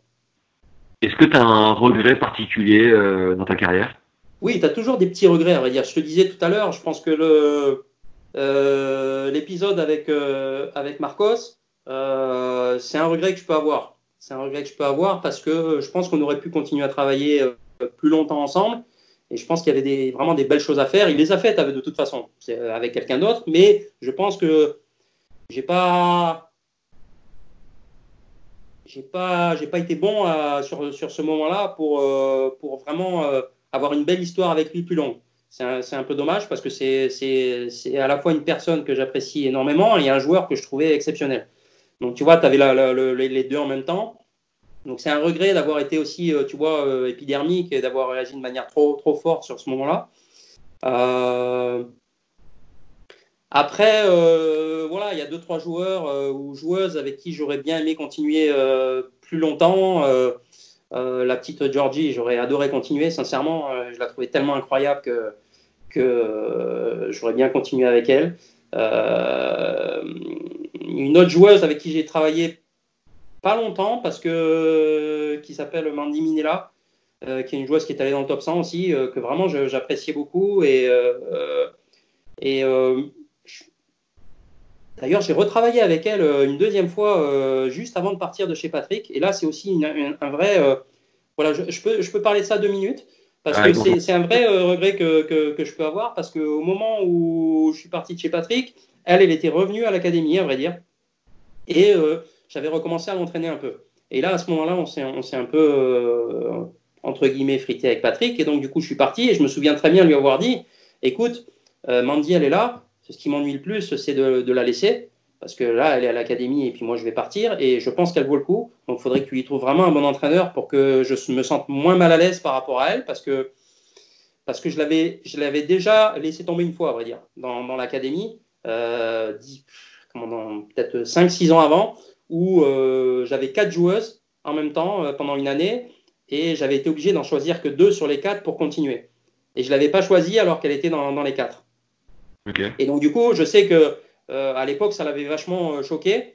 Et je pense qu'elle m'en avait voulu un petit peu. D'ailleurs, on en a reparlé il n'y a pas longtemps, il y a deux ans. Une discussion à nouveau incroyable de 2-3 heures avec elle où je me suis régalé, mais c'était terrible. Et, euh, et donc du coup, euh, du coup, c'est une fille euh, avec qui j'aurais bien aimé vraiment travailler. et à l'époque là où on s'est arrêté avec Patrick, je pense qu'elle était 200e mondiale, un truc comme ça. Et je pense que voilà, on aurait fait un bon bout de chemin ensemble. Et je pense que je, l'aurais amené à un bon niveau parce que voilà, c'est, on s'appréciait beaucoup. On s'appréciait beaucoup. Ça, c'est un petit regret aussi. Tu as toujours quelques, de, de toute façon, tu as toujours quelques petits trucs comme ça qui, qui, qui passent toujours des regrets parce que moi, en général, j'aime bien les gens. Donc, même si des fois ça s'arrête au niveau tennistique, euh, j'aime toujours la personne, on va dire. Donc, du coup, tu as toujours un petit truc, euh, tu vois, tu dis, ah putain, ça fait chier. Alors, des fois, tu es énervé, euh, mais tu as quand même toujours, tu vois, des petits regrets, tu vois, qui, restent. Après, bon, voilà. Comme je te disais, le regret, il passe parce, que, parce que finalement, tu te rends compte que les gens continuent leur histoire. Souvent, quand tu penses qu'ils vont y arriver, ils y arrivent quand même. Et puis, bon, voilà, tu gardes le contact avec eux et tu peux avoir des rapports humains tout à fait, tout à fait euh, fabuleux avec eux quand même, quoi. Et Irina Pavlovic, tu sais ce qu'elle est devenue? Bah Justement, alors elle aussi, c'est un, c'est, c'est, un petit, c'est un fort regret aussi, Irina. On n'en parle pas beaucoup parce que justement, elle, a complètement disparu de la circulation. On va dire, c'est ça qui, je sais pas trop. Elle est plus du tout en contact avec le milieu du tennis. Donc du coup, on ne sait pas trop ce qu'elle fait, quoi. On sait pas trop ce qu'elle fait. Euh, donc à la fois, elle n'est pas allée au bout de ce qu'elle pouvait, je pense tennistiquement, alors qu'elle, euh, bon, elle a dû être 140e mondiale, alors que franchement, elle avait tout ce qu'il fallait pour, euh, pour devenir vraiment une très très grande joueuse. mais mais aujourd'hui, elle, c'est une, une des seules finalement où on ne sait pas, on sait pas ce qu'elle fait, quoi. On ne sait pas ce qu'elle fait, c'est très secret, personne n'a de nouvelles. Donc ah euh, j'espère que ça va, c'est tout ce que je peux dire. Parce que tu espères toujours que tu vois, les gens vont être heureux quand même. Euh, donc j'espère que ça va pour elle, mais c'est vrai que j'ai pas de j'ai pas de nouvelles précises alors que j'ai passé beaucoup de temps avec elle quand même, notamment quand elle était plus jeune. Irina, si un jour tu écoutes ce podcast, mets-nous un petit commentaire, ça nous rassurera. Ouais, exactement. juste, est-ce que ça va quoi? Juste, est-ce que ça va euh, Est-ce que est-ce que t'es est-ce que t'es heureuse ou pas quoi? Le but, c'est d'être heureux quand même. Hein. La vie, la vie, c'est ça, quoi.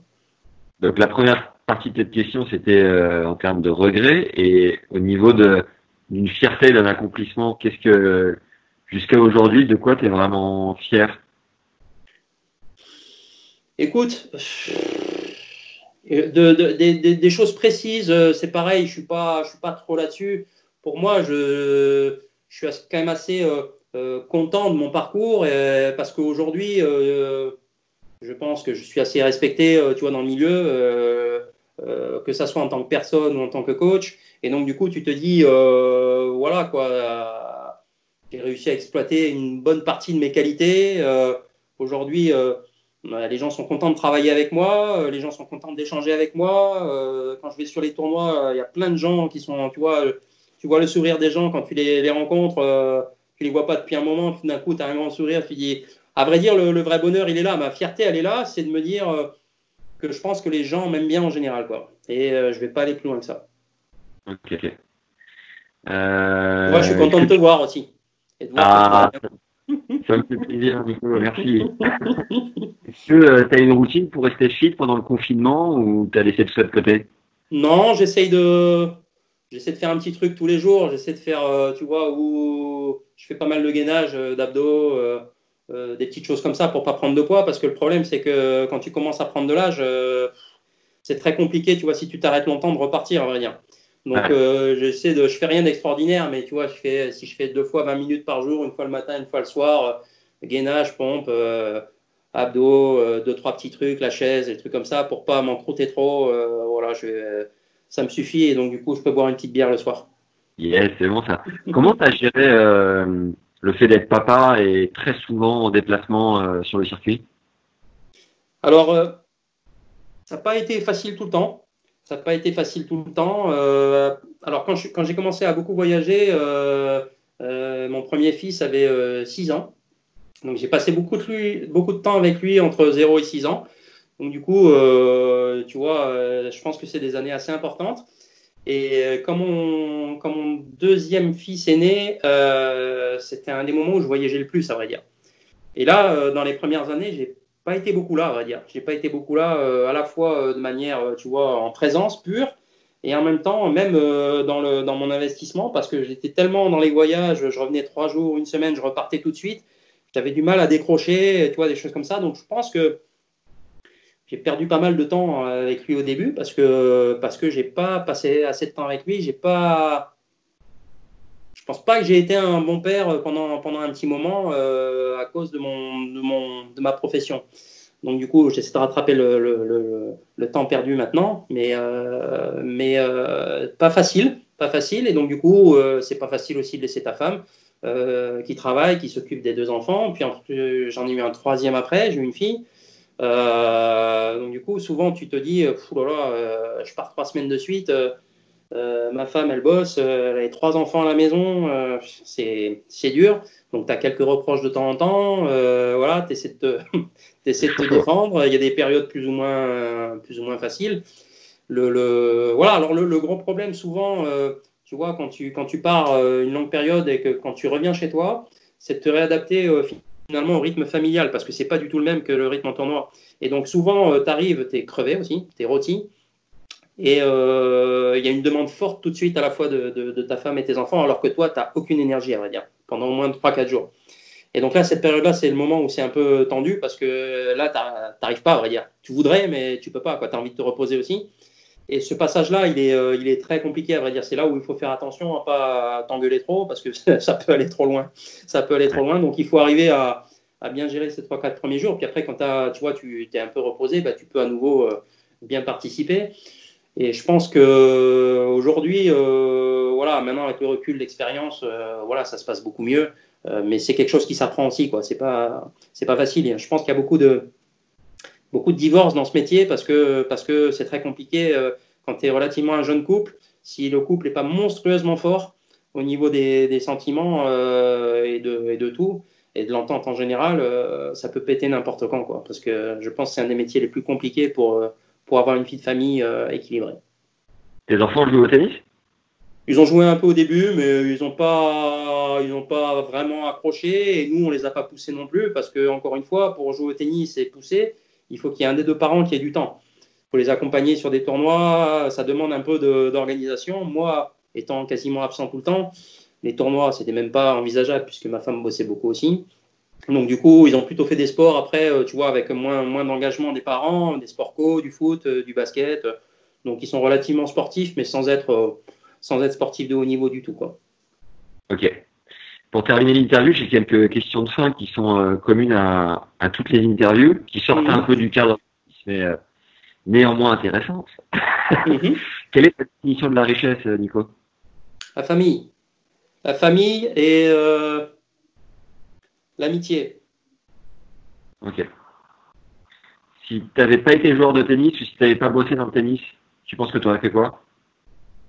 Chanteur de YouTube. C'est comme mon père, putain, mon père il dit dans une autre vie, je me réincarne en guitariste professionnel. Sincèrement, moi aujourd'hui, euh, je veux dire, j'aurais été Bono, j'aurais été content, quoi, tu vois. tu vois, tu viens, tu viens sur une scène, tu ouvres les bras comme ça, et là, il y a 70 000 personnes qui font la même chose que toi. Tu dis, ok, tu leur donnes du bonheur pendant deux heures, tu dis, ok, bah, c'est bien, c'est bien. Euh, Du coup, tu réponds à une question un peu plus vague qui est euh, le concert le plus ouf auquel tu as assisté euh, Oula, j'en ai vu tellement. Ah, mais c'est même pas YouTube du coup. Comment? C'est même pas YouTube du coup. Si, si, YouTube, euh, je, je, les ai vus quatre ou cinq fois. C'est euh, ouais, c'est dans mon top 3, on va dire, et peut-être premier, quoi, tu vois. Mais YouTube, YouTube au Zénith, la première fois où je les ai vus, parce que c'était une petite salle et euh, 7000 personnes seulement, parce qu'après je les ai vus dans des stades, au Parc des Princes, tout ça, donc il y a des shows magnifiques, mais c'est pas pareil, je trouve, il n'y a pas la même intimité. Donc euh, là, au Zénith, euh, au Zénith, il y avait une espèce d'ambiance, mais électrique, c'était hallucinant. Euh, les gens sautaient dans tous les sens et je regardais autour de moi, je voyais tous ces gens-là euh, dans un état second et tu te dis, c'est ça le bonheur. Quoi. En, en quelle année? Franchement, je pense que c'était juste après l'album Joshua Tree, donc ça devait être en 80, comme ça, je te dirais 87. Et comme il y a énormément de personnes dans le tennis que j'ai interviewées ici qui ne sont jamais allées voir un concert de leur vie, j'en profite. Mhm. Quels sont, quel est ton deuxième et troisième Dans ton top 3, t'en mets, tu mets quoi? Dans mon top 3, euh, je mets euh, U2, je mets, euh, je mets Coldplay et je mets. euh, hmm, Attends, mets, mets euh, euh, groupe, date et lieu où tu les as vus. Alors, euh, je mets. Euh, fou la date. Là, U2 en, en 87 au Zénith de Paris. Ouais. Coldplay, euh, la tournée euh, après l'album Viva la Vida euh, à Bercy. L'année, j'ai du mal à te dire. Ouais. Et ensuite, et ensuite je mets Seal, chanteur euh, à l'Olympia euh, en 2000, euh, en 2005, je pense, ou 2004, à l'Olympia. Fabuleux. Et je me rappelle, j'avais emmené deux joueuses avec moi. C'était un peu, on, arrêtait de s'entraîner ensemble et je les avais invitées à un concert pour qu'on passe une bonne soirée ensemble. Et c'est un, super bon moment. C'était deux sœurs néo-zélandaises et on avait été faire ce concert. Je les avais invitées. Elles étaient, elles étaient au taquet. C'était Ouais, fabuleux. Ont du de l'amour de style. C'est un. Ah ouais, ouais, c'était, c'était pareil, c'était, c'était, euh, c'était dans l'Olympia, c'est pas très grand, donc euh, du coup, tu, tu, as une espèce de, d'ambiance qui est, qui est particulière parce que des concerts, j'en ai vu plein, euh, et finalement, j'ai vu plein de, de, de gros shows aussi dans les, dans les grosses salles ou dans les, dans, dans les stades de foot ou des choses comme ça, et j'en suis revenu un peu, et maintenant, je préfère les, les, les concerts dans les petites salles. Euh, là, aujourd'hui, j'habite à Paris, donc euh, pas loin de chez moi, j'ai euh, la Cigale, l'Élysée Montmartre, j'ai, et, et je suis allé faire quelques petits concerts et c'est un vrai, c'est un vrai plaisir d'être plus proche de, finalement de, de la scène et de, des, des musiciens et du chanteur. Quoi. C'est plus sympa. Qu'est-ce qui te rend heureux à la fin de la journée? C'est d'avoir fait d'abord une bonne journée de travail, d'être fier de moi. Enfin, d'abord, je sais pas. Et ensuite, euh, ah, c'est de serrer ma femme dans mes bras. Yes. Euh, Qu'est-ce que tu essayes de faire concrètement pour être une meilleure personne? J'essaie d'être bienveillant tout le temps, on va dire. Le plus possible. Le plus possible, même, et de faire attention en premier aux qualités des gens et pas à leurs défauts. Il y a tout, tout le monde a des défauts et il faut arriver à les gommer pour aller chercher les, les- les qualités de chacun. Et euh, je pense que c'est un truc vachement important pour, euh, bah, pour être bien dans ta peau, pour être une bonne personne et puis euh, pour bien profiter de la vie. Euh, De quelle manière tu te fixes des objectifs? Au quotidien. Au quotidien, c'est-à-dire, je me dis, OK, moi, le, le- ce qui m'intéresse, à vrai dire, euh, c'est c'est de dire, OK, la- la- c'est la journée d'aujourd'hui, euh, c'est, euh, elle doit être bonne, elle doit être belle, euh, donc du coup, euh, voilà, quoi, tu vas, tu vas être bon dans les interactions que tu as avec les gens euh, que tu vas rencontrer, que ce soit sur le terrain, en dehors, avec ta famille, avec tes, enfants, avec euh, tes amis, avec euh, tout le monde, quoi. C'est euh, c'est un objectif plus euh, quotidien. Aujourd'hui, euh, je pense pas que je me mette d'objectif, tu vois, euh, à moyen terme ou à long terme. Je suis plus sur l'instant présent et de- d'en profiter au maximum et d'en faire profiter au maximum les gens avec qui je, avec qui je suis, quoi. Après, j'imagine que chaque début d'année ou chaque début de saison, euh, avec les joueurs que tu accompagnes, tu mets, tu, tu mets quand même des caps, quoi. Bien sûr, bien sûr, mais ça, c'est les, c'est les, les objectifs, c'est les objectifs des joueurs. Aujourd'hui, euh, c'est pas, c'est pas moi qui donne les objectifs aux joueurs. On a des joueurs qui sont, qui sont euh, professionnels, qui, ont, qui, sont, euh, qui sont assez mûrs pour avoir leurs, leurs objectifs. On en parle, on dialogue. Je peux dire ce que je pense, mais c'est pas moi qui donne les objectifs. Donc, on, on, on travaille en- ensemble là-dessus. Et le projet, c'est le, le, joueur qui le porte. Hein. L'entraîneur, c'est important qu'il soit, qu'il soit là, mais il ne doit pas être le moteur du, du, projet le moins souvent possible. Le moteur, c'est le joueur. Nous, on est là pour euh, passer les vitesses, mais le moteur, le moteur, euh, c'est le joueur. Donc, euh, donc les objectifs, ouais, mes objectifs personnels, moi, ils sont plus sur, des, sur un truc vraiment au présent, quoi. Ok. Un talent caché, s'il n'y en a pas, le plat que tu cuisines le mieux Ou les deux Tiramisu. Ah, très bien, très tiramisu, bien. top niveau. Je suis italien. italien. Mais tu as des origines italiennes, non? Pas du tout, mais c'est, ça, ça, a toujours été mon dessert préféré. Et je me suis dit, il est tellement bon que j'ai envie de le, le faire.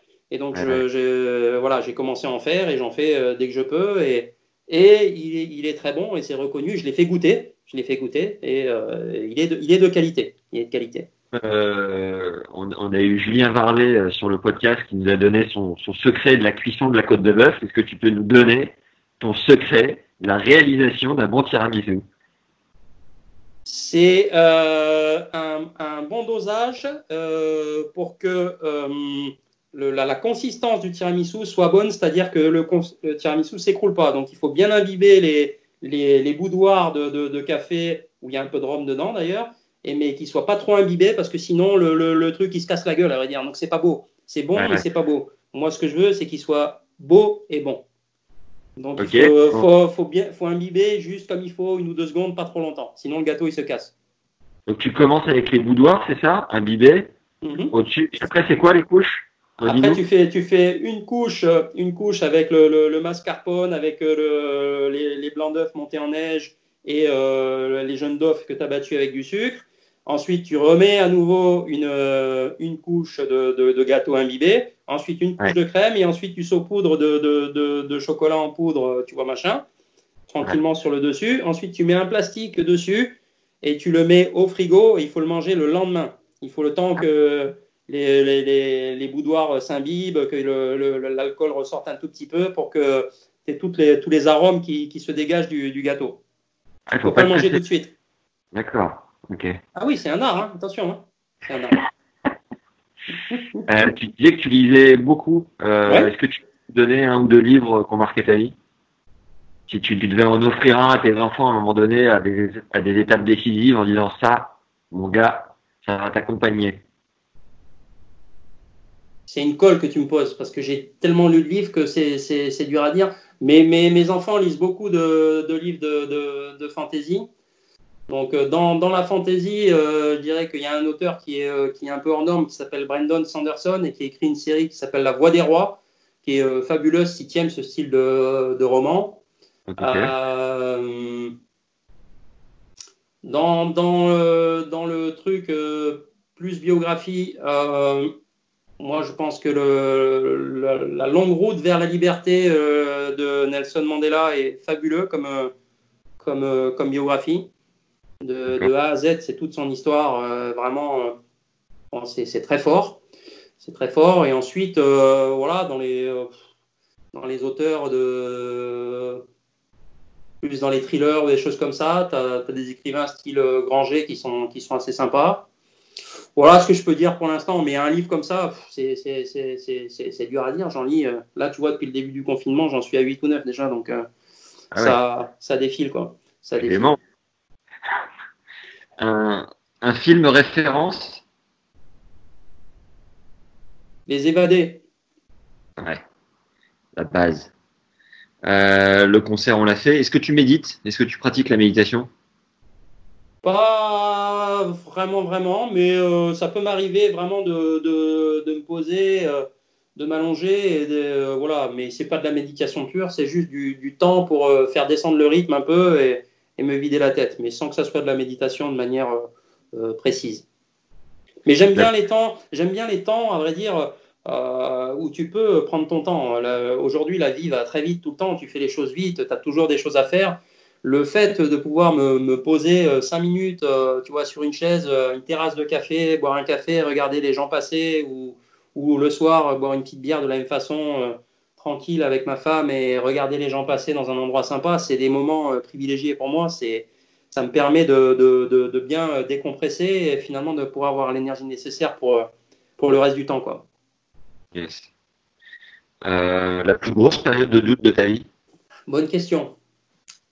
Bonne question. Euh, j'ai eu un petit moment de flottement euh, juste, après le, juste après le passage à la Fédé, le, mois ou mois et demi, là, où je me suis dit, je ne sais pas où je vais, j'avais pas envie de faire grand-chose, j'étais fatigué, j'étais j'étais pas, pas dans une bonne période, j'étais je pense, euh, tellement, euh, tellement rôti que j'étais peut-être pas une bonne personne non plus. Donc, c'était pas une bonne période au niveau familial aussi.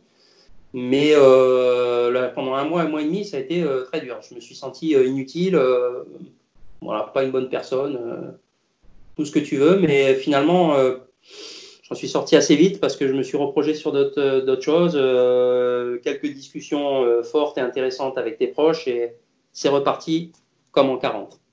Et justement, euh, le Nico d'aujourd'hui qui est reparti comme en 40 depuis déjà des années, quels seraient les mots que tu pourrais avoir auprès du Nico de cette époque-là pour le rassurer en lui disant que, que ça va aller? Bah, Je lui aurais dit, écoute, euh, tu as quand même fait des choses bien dans ta vie, tu as, créé une belle famille, euh, tu as, été fidèle à tes convictions, euh, tu as fait du bon boulot souvent. Donc du coup, c'est pas parce que tu te sens, tu te sens, tu te sens pas bien actuellement que qu'il y a une truffe quoi. Et puis je m'en serais sorti encore un peu plus vite. Mais ça n'a pas duré longtemps, hein, t'inquiète pas. En général, je suis quelqu'un d'assez positif qui va vers l'avant, euh, mais donc du coup c'est pour ça cette période-là qui était courte, mais je m'en souviens très bien où où j'étais un peu, j'étais un peu perdu, on va dire. J'étais un peu perdu. Est-ce qu'il y a une citation que dont tu te sers de temps en temps? Pas, pas vraiment, non. Allez, quand tu veux, tu peux. Ok. Euh, Mais pas vraiment, pas vraiment, pas vraiment. Pourquoi avoir accepté cette interview, Nico? Parce que c'est toi qui me l'as demandé et que voilà, ça me fait plaisir de voir ta tête. Ah, c'est une bonne raison. Il n'y a pas de meilleure raison. C'est clair. Mhm. Est-ce que est-ce qu'il y a une personne que tu nous recommandes d'avoir euh, ici sur le podcast avec laquelle on pourrait parler de tennis que tu juges vraiment intéressante sur ce sujet et surtout que tu pourrais nous aider à convaincre? Euh... ah, Je réfléchis. C'est intéressant. Euh... Un, un, un, Nico Mahu. Un Nico Mahu, il a plein de choses à dire. Euh... Tu as eu beaucoup de joueurs déjà ou tu préfères. Euh, ouais, joueurs. Euh, joueurs, évidemment, c'est le top. Et puis, euh, et puis vraiment des acteurs du circuit pro. Et Gabriel Urpi, tu es, en contact? Gabi Urpi, je peux lui demander par contre. Ouais. Cool. Je peux lui demander. Je peux lui demander. Ah, merci d'avoir joué le jeu, Nico. Vraiment, c'était top. Il n'y a, pas de souci. Il a pas de souci. C'était un plaisir. Et puis, bah, on... à bientôt. Ouais, on reste en contact. Ciao, ciao. Ciao, ciao. Bye. Merci d'avoir suivi cet épisode avec Nico pense à récupérer son conseil numéro 1, que tu as dû entendre si t'es arrivé jusque-là, mais si tu veux le garder à portée de main et le transférer à un pote, à tes enfants, tes collègues, ou tes élèves, que sais-je, c'est le premier lien dans la description, patiente 5 minutes et tu vas le recevoir automatiquement dans ta boîte mail. Viens ensuite me dire ce que tu as pensé de l'épisode en commentaire ou avec un avis sur Apple Podcast. Je me régale de vous lire vraiment chaque semaine. Merci à tous ceux qui prennent 4 secondes pour le faire. Ça me motive comme jamais Pense aux 5 étoiles sur Apple Podcast et Spotify depuis que c'est possible. Et enfin au bouche à oreille, notre arme fatale pour m'aider à faire grandir ce projet de podcast. Envoie l'épisode à tous tes potes de club et abonne-les sur toutes les plateformes, comme ça je suis tranquille. Ils finiront par l'écouter. Et blague à part, c'est ce qui marche quand même le mieux pour faire grandir la communauté d'auditeurs. Et c'est hyper important pour euh, inscrire le projet dans la durée et pour avoir des invités qui te font kiffer et pour nous donner un coup de pouce supplémentaire. Donc voilà, surtout, semaine après semaine, ne lâche rien. D'ailleurs, tu peux nous soutenir sur la plateforme Tipeee à hauteur de 3 euros par mois ou plus si le cœur t'en dit. Je suis à temps plein sur ce projet qui me tient à cœur et c'est un moyen de pouvoir en vivre. Il y a aussi les masterclass qui contribuent, mais si ta carrière est derrière toi et que tu veux quand même mettre ta pierre à l'édifice, n'hésite plus une seule seconde et par avance un immense merci vous êtes 30 légendes à avoir soutenu le podcast jusqu'à maintenant. Et si tu ne l'as pas encore fait, mais que chaque semaine t'hésites, fonce. Parce que ça fait une diff énorme pour, euh, pour moi et pour continuer ce projet. Tu as le lien vers le compte Tipeee dans la description de l'épisode. Et enfin, tu as notre euh, neuvième masterclass qui est en ligne avec le préparateur mental Jean-Philippe Vaillant, déjà passé sur le podcast. Jean-Philippe qui a coaché 13 top 100 sur le circuit et publié le livre Penser comme un champion, nous donne toutes les clés pour établir des routines gagnantes en match, avant chaque point et pendant les échanges. C'est un nouveau cours d'une heure vingt en 10 parties ultra complètes pour gagner en relâchement, en précision et trouver le chemin de la victoire. Je me suis régalé à tourner et monter cette masterclass qui m'a considérablement apprise et je suis très heureux de te la proposer. Elle est en lien dans la description de l'épisode. Tu as une bande-annonce de 4 minutes 40 qui donne le ton et la couleur. Je te garantis que c'est du lourd. Tu vas apprendre à dompter ta concentration pour accéder à l'état de pilotage automatique qui est la zone. Tu vas comprendre pourquoi tu rates en match, comment te recentrer sur une routine gagnante quand tu perds pied, comment automatiser cette routine, comment te remobiliser et être 100% concentré au service ou au retour. Tu vas voir comment accéder au relâchement. Tu vas comprendre précisément pourquoi tu trembles à certains moments sur un cours de tennis. Et enfin, comment transmettre la préparation mentale à tes élèves si tu es coach ou si tu es parent de joueur. Cette partie est du pain béni. J'aurais adoré que mon père y ait accès à l'époque. T'as une offre pour t'abonner dans le lien en description pour recevoir un nouveau cours tous les 15 jours et fracasser tes barrières sur le terrain. Et si tu veux avoir accès à une seule masterclass en particulier, c'est possible. On en est à la neuvième et les huit précédentes sont listées en bas de la page en description. Tu peux les commander directement ou alors en m'écrivant à max@tennislegend.fr. Et si tu as des idées de partenariat ou autre, n'hésite pas à m'en faire part sur LinkedIn à Max Zamora, z a m o r a ou sur Insta à Max underscore Zamora, z a m o r a underscore TL en minuscule. Je réponds avec grand plaisir à tout le monde. Voilà, c'est tout pour aujourd'hui. Merci d'être encore là. T'es vraiment une légende. Merci pour les bonnes ondes. Prends soin de toi et à très vite. Ciao.